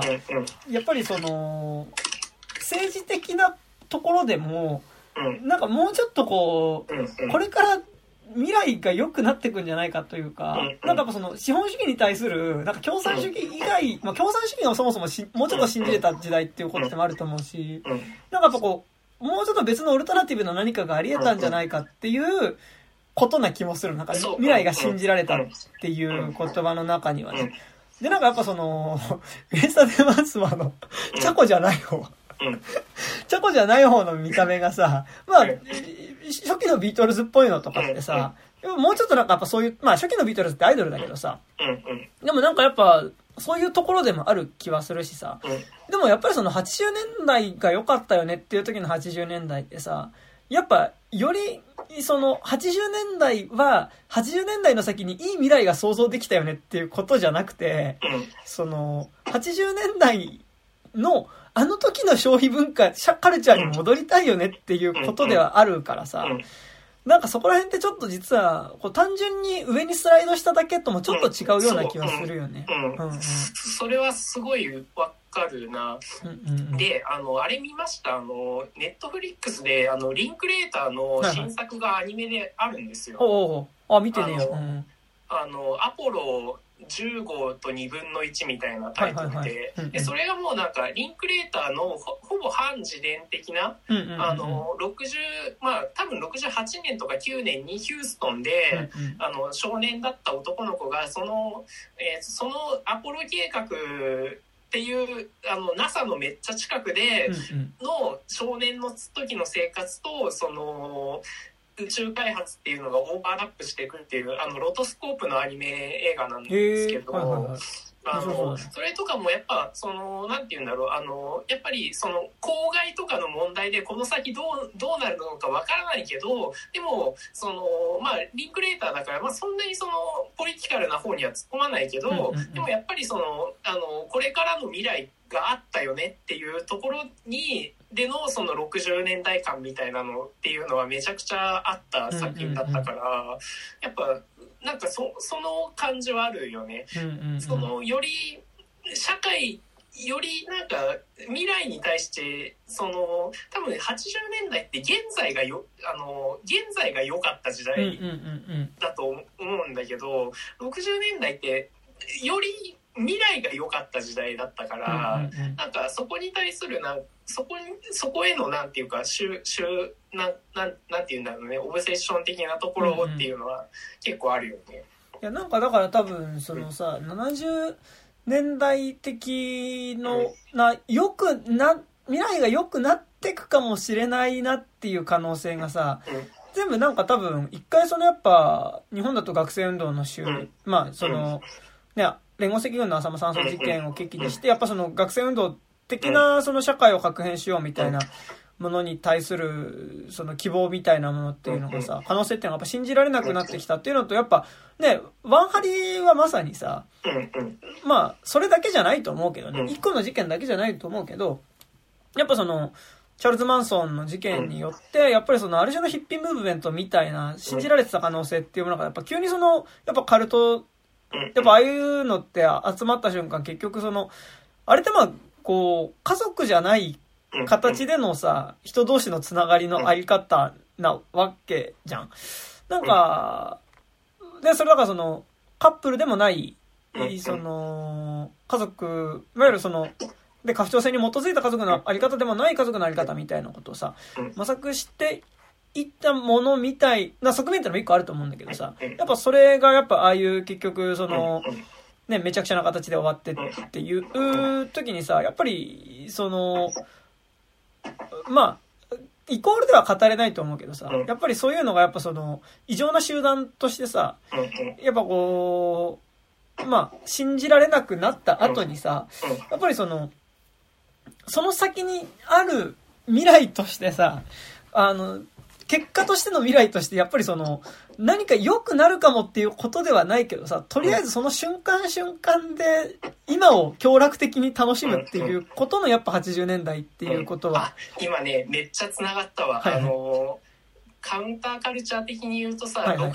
年代までのそのまあそのマンソン的なものとかって LSD とかで、うんうん、やっぱりその外部を見る風光とかがさこう LSD とかをめっちゃこう押してたのってさ、うんうんうん、そのLSD によって現実の枠組みっていうのを一回その外に出ることによってそれを新しいものとして組み替えることができるというか、うんうんうん、そのどっぷり使って現実ってさすごいめちゃくちゃ硬いじゃないですか、うんうんうん、それを LSD 使うことによって一回そこからその外に出れるエグジットできるっていうところでめちゃくちゃその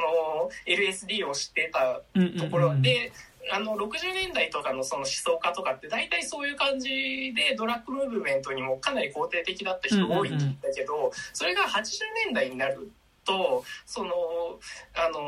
ニューエイジ的な感じになるじゃないですか、うんうんうんうん、でニューエイジって何でにそうした時に何が抜け落ちてったか60年代から何が抜け落ちてったかっていうと、うんうん、多分その現実からのアウトプエグジットみたいなのがなくなって、うんうんうん、そのよりそのなんて言うんだろうそのあれですよよりそのドラッグによる酩酊とかじゃなくなってどんどんポジティブシンキングとかの、はいはい、あれですよ会社とかでさやメディテーションそうとかそういう風になってくるじゃんわけですよ。でそれってそのよりそのエグジットするんではなくてよりその資本主義の中でいかにこう自分たちっていうのがよく暮らすかっていう方向に舵切ってるわけじゃないですか、うんうん、でそれでサイエントロジーハマってるトムが80年代的っていうのめちゃくちゃそうだねめちゃくちゃあったこの論結構あれだなっていうのはまあニューエイジだよねだからねもう完全にねそう、うん、そうね、うん、あそりゃそうだなまあだし、なんかやっぱ新興宗教ブームって少なくとも日本ではやっぱりちょっとそれぐらいからだったりするしねやっぱねなあねそうねだから日本でもだから80年代90年代でしょやっぱそのオウムだったりとかさ多分幸福の科学とかってさねっていうのはねそうねあるよね思わぬところでいやねなんかだからやっぱその80年代的なノリだから今そのリバイバルみたいなことではさ、うんうん、結構あるけど、うん、やっぱりなんかねこうそこっていうのがでも同時にやっぱ今の視点からするとさ、うん、やっぱその政治色が脱臭されてたあの頃にっていうさ80年代はやっぱそのまあ格好好きでそのアメリカとか日本はそういうとこ豊かだったからさ、やっぱりこうそこってなんかなんだろうそういう貧しさみたいなこととかって見ずにいたけどさ、やっぱりこうねやっぱ今もうちょっと見ずにはいられない状態にはなってるからね。いやなんか話ずれるけどさ、やっぱ最近のアメリカのある種のちょっとこう中規模予算のアクション映画ってさ、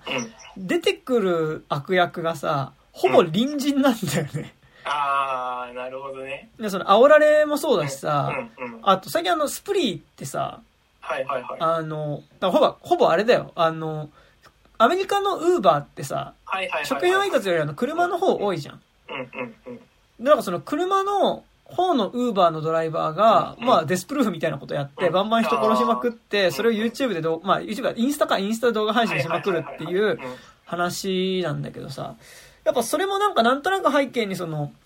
こう白人の貧困層のさそのまあある種のそのルサンチマンみたいなルサンチマンを元にしたやっぱなんかそのミソジニだったりとかやっぱその有色人種に対するその憎しみみたいなものが結構そこに繋がっていくみたいなのだった時にさやっぱ結構そのもうほぼ敵が敵っていうかその何かしてしまう人っていうのが隣人であるリアリティはそのやっぱさっきの話で言うとヒーローがものすごく卑近になってるのと同じようにさ、やっぱりそのまあヴィランというかまあその敵自体もものすごく卑近になっていく。だからそれはもう本当にだからそのホアキン版のジョーカーとかまさにそうだったわけだけど、やっぱなんかちょっとそういう次元でもあるときになんかやっぱそのリアリティとさ、やっぱ今その戦争映画で戦争を描くときの戦争みたいなこととさ、やっぱこのトップガンマーヴェリックでの戦争の描き方みたいなのもさ、ちょっとバランス感としてちょっと近いかなというかさ、ああ確かにね、そうだって逆にアンビュランスとかさ、去年の後銀行強盗するキャッシュトラック、キャッシュトラックもそうだけどさ、やっぱみんなベトナム機関兵だったりするしさ、でもイラク機関兵だったりするからさ、やっぱりなんかでやっぱりイラク機関兵でもやっぱりその、まともに給与が支払われずに、でも PTSD だけは残ってたりするからまともに社会復帰もできないみたいなさ、リアリティって、なんかだからその、PTSD の感じとかってまあ一切ないじゃん、トップガンの皆さん。そう。でもなんか実際それは本当なかったわけではないと思うし、やっぱ湾岸戦争の時だってやっぱりそれはあったとは思うからさ。そう、なんかだからそれってなかったわけではないけど見ないようにしたことでもあるんだよね、なんかね。は、そうですね、思いますな。ねえ、だってなんかもうさ最近見てるからこの話するけどさ、やっぱもうボーイズとかさ、もうなんかあまりにも現実のこれのことねっていうことがこうはっきりと出過ぎててさ、やっぱり現実とリンクさせないで見るのちょっと無理じゃんそうねそうっていうのはね、はい、ボーイズは楽しくまだちょっと見てないです、ね、シーズン3毎週金曜ね、早く来ないかなって思いながら見たんですけどね、っていうのがね、ありますね。でもなんかなんだろう、こう俺も完全に見る前ってさトップガンでも試写で見た人の評価めちゃくちゃ高かったから、俺完全に小倉会方面だと思ってた、なんか本当にやっぱそのある意味そのだからそのそれを言うとやっぱ小倉会ってやっぱ特殊でさ、まあでもあれは政治的なことはでもやってるかベトナム戦争につながるもんね。やっぱそのアイデンティティだったりやっぱあれは基本的に持たざるジョニーたちの物語でもやっぱある、トリーとかさやっぱり持たざる人たちの物語な部分もあるから、結構あれはかなりポリティカルなことをやってると思う。そうね。だしなんか80でもやっぱでもそれを思うとコブラ会ってさ、やっぱ80年代的のだからなんかある意味そのトップガンって80年代的なマッチョさをさ、その割とやっぱ体現してる映画というかさ、まあそれはベストキットもそうだけど、なんかそのまあベストキットとトップガンもやっぱその一切その戦争による犠牲とかさ、そのルーツ、自分の生まれによる差別みたいなこととか、とは関係ないところでのさ、話じゃん。だから、まさにさ、ベストキットなんて宮城さんってアジア系の人出てくるけどさ、そこでのやっぱその、アジア人に対する差別みたいな話が行かずにさ、沖縄に行ってもさ、やっぱそこの米軍基地がうんぬんとかさ、そういう話にはさ、だから、実際に、ね、基地の米兵によるさ、その暴行事件なんていくらでも起こしてるわけだけどさ、まあそういうことは一切関係なくさ、まあなんかその、ね、まあ、あれじゃん、白人がさ、なんかちょっとこう、異なる民族のところに行ってさ、なんかそこの精神性を受け継ぐみたいなさ、まあラストオブモヒカンとかさ、あとまあラストサムライみたいなノリじゃん。多分、ベストキットの沖縄行くパートとかもさ、なんかって言った時にやっぱそういうその政治的なつながり持たなかったところっていう、やっぱところはやっぱ80年代的なマッチョさだと思う。やっぱそこの屈託のなさみたいなことだと思うんだけど、でもなんかやっぱそこの根源とベトナム戦争、だからそのいわゆる乱暴的なものを最終的につなげてくっていうのは結構なんかすごいことやってるよね。なんかあれはコブラ会に関してはさ、すごいそのアメリカ国内のそのなんだろう政治状況にはめちゃくちゃセンシティブなんだけど、それ以外のところがセンシティブじゃないっていうのが大問題ですけどね。そう沖縄パートの山田だと思う。これでも小村会においても沖縄パートは本当にひどかったからね。うん、そうでもさ、なんか今作見てて、うん、なんかすごいあれってすげえいいセリフだったんだなと思ったのがさ、うん、ジョニーがさ、はい、トップガンシーズン4でさ、うんうん、トップガンの話するときにさ、はいはい、俺はアイスマンの方が好きだ、マーベリックなんてやわだなみたいなことを言ってたけど、うんうん、なんか今までの話するとさ、やっぱその多分ジョニーとかってさ、うんうん、その80年代的な軽薄さに乗れなかった人ではあるじゃん、うんうんうん、でそれがそのやっぱトムじゃなくてアイスマンが好きっていうのはなんか結構示唆的なシリーズだったなっていう、ね、確かにそうね、確かになあ、それはそうっすな、そういやなんかだから初めての時結局いや俺その見る前はトップガンもそういう方向かなと思ってたら、なんか結構真正面から80年代的なノリを今やるってことだ。まあ、それが、まあ、それはそれで今それをやる覚悟みたいなめっちゃあると思うんだけど、そう、なんかでも、だからそっちじゃなかったっていうのが結構逆に結構びっくりというかさ、ではあったですよね。うん。だからなんか、多分むしろ小倉会的なアプローチの方が多分今はむしろちょっと順当な気もするから。うん、完全順当だと思いますね。うん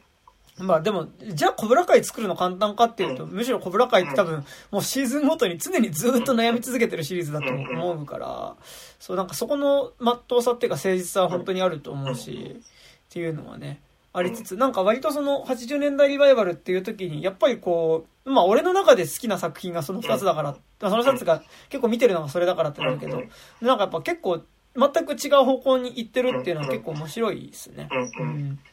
っていうのは思いました。はい。でもあれだね、なんか小村会見てるとさ、あ、ジョニーが見てるやつだっていう感じでトップガン見れるからいいですね。そうね。そう。それはありましたね。はい。っていうとこですかね。はい。はい。というわけで、トップガン、でも見るならね、ぜひ劇場でかかってるうちに見た方がいいと思うので、絶対。はい。おすすめですっていう感じですかね。はい、ということで、告知ですが、この番組では現在お便り募集しております。まあ、この番組の感想とか、あと、まあ、またなんか今度こんなのやるよみたいなのとかね、タイトル上げられたらまたそれのメールとか、多分今度あれとかやりますよ。私たちは大人とか、多分竹木さんと来ると思うので、高島くん見るわね。あ、ちょっと、いけそうだったら行きます。あ、です。はい。なんか、すごい嫌な感じの予告がずっと流れてました。劇場で結構見るたんびにね、なんかこう、すっごい嫌なカップル同士の喧嘩みたいなシーンがね、ずっと流れてて、あれすごいしんどいんですけど、もう多分やったりするのも、まあ、もし見たよっていう人とか、まあ、あとこの番組の感想とか、なんか、まあ、番組の感想に限らず最近こんなの見たよとか、あったら送っていただけると嬉しいです。アドレスとしましては 29.tiz@gmail.com、 29は数字です。29.tiz@gmail.com までメールを送っていただくか、底辺文化系トークラジオとか29歳までの地図とかで検索するとこのラジオの Twitter アカウントでできますので、そちらにある、DM ホームから送っていただいても結構です。また、この番組ピクシブファンボックスの方で有料版やっております。収録後の雑談とかそういうの撮ってますので、そこでしか聞けないコンテンツとかありますので、よかったら入っていただけると嬉しいです。ピクシブファンボックスの方で29歳までの地図とかで検索すると出てくると思いますので、そちら見ていただけると嬉しいです。はい。感じですかね。はい。はい。あと7月の2日に、ライブします。あ、ぜひぜひ。感じです。はい。はい、じゃあ、皆さん、元気で。はい。梅雨だけど、映画館は雨降ってもいけるし。楽しんでいこうぜ。はい。本日は私山田と高島でした。ありがとうございました。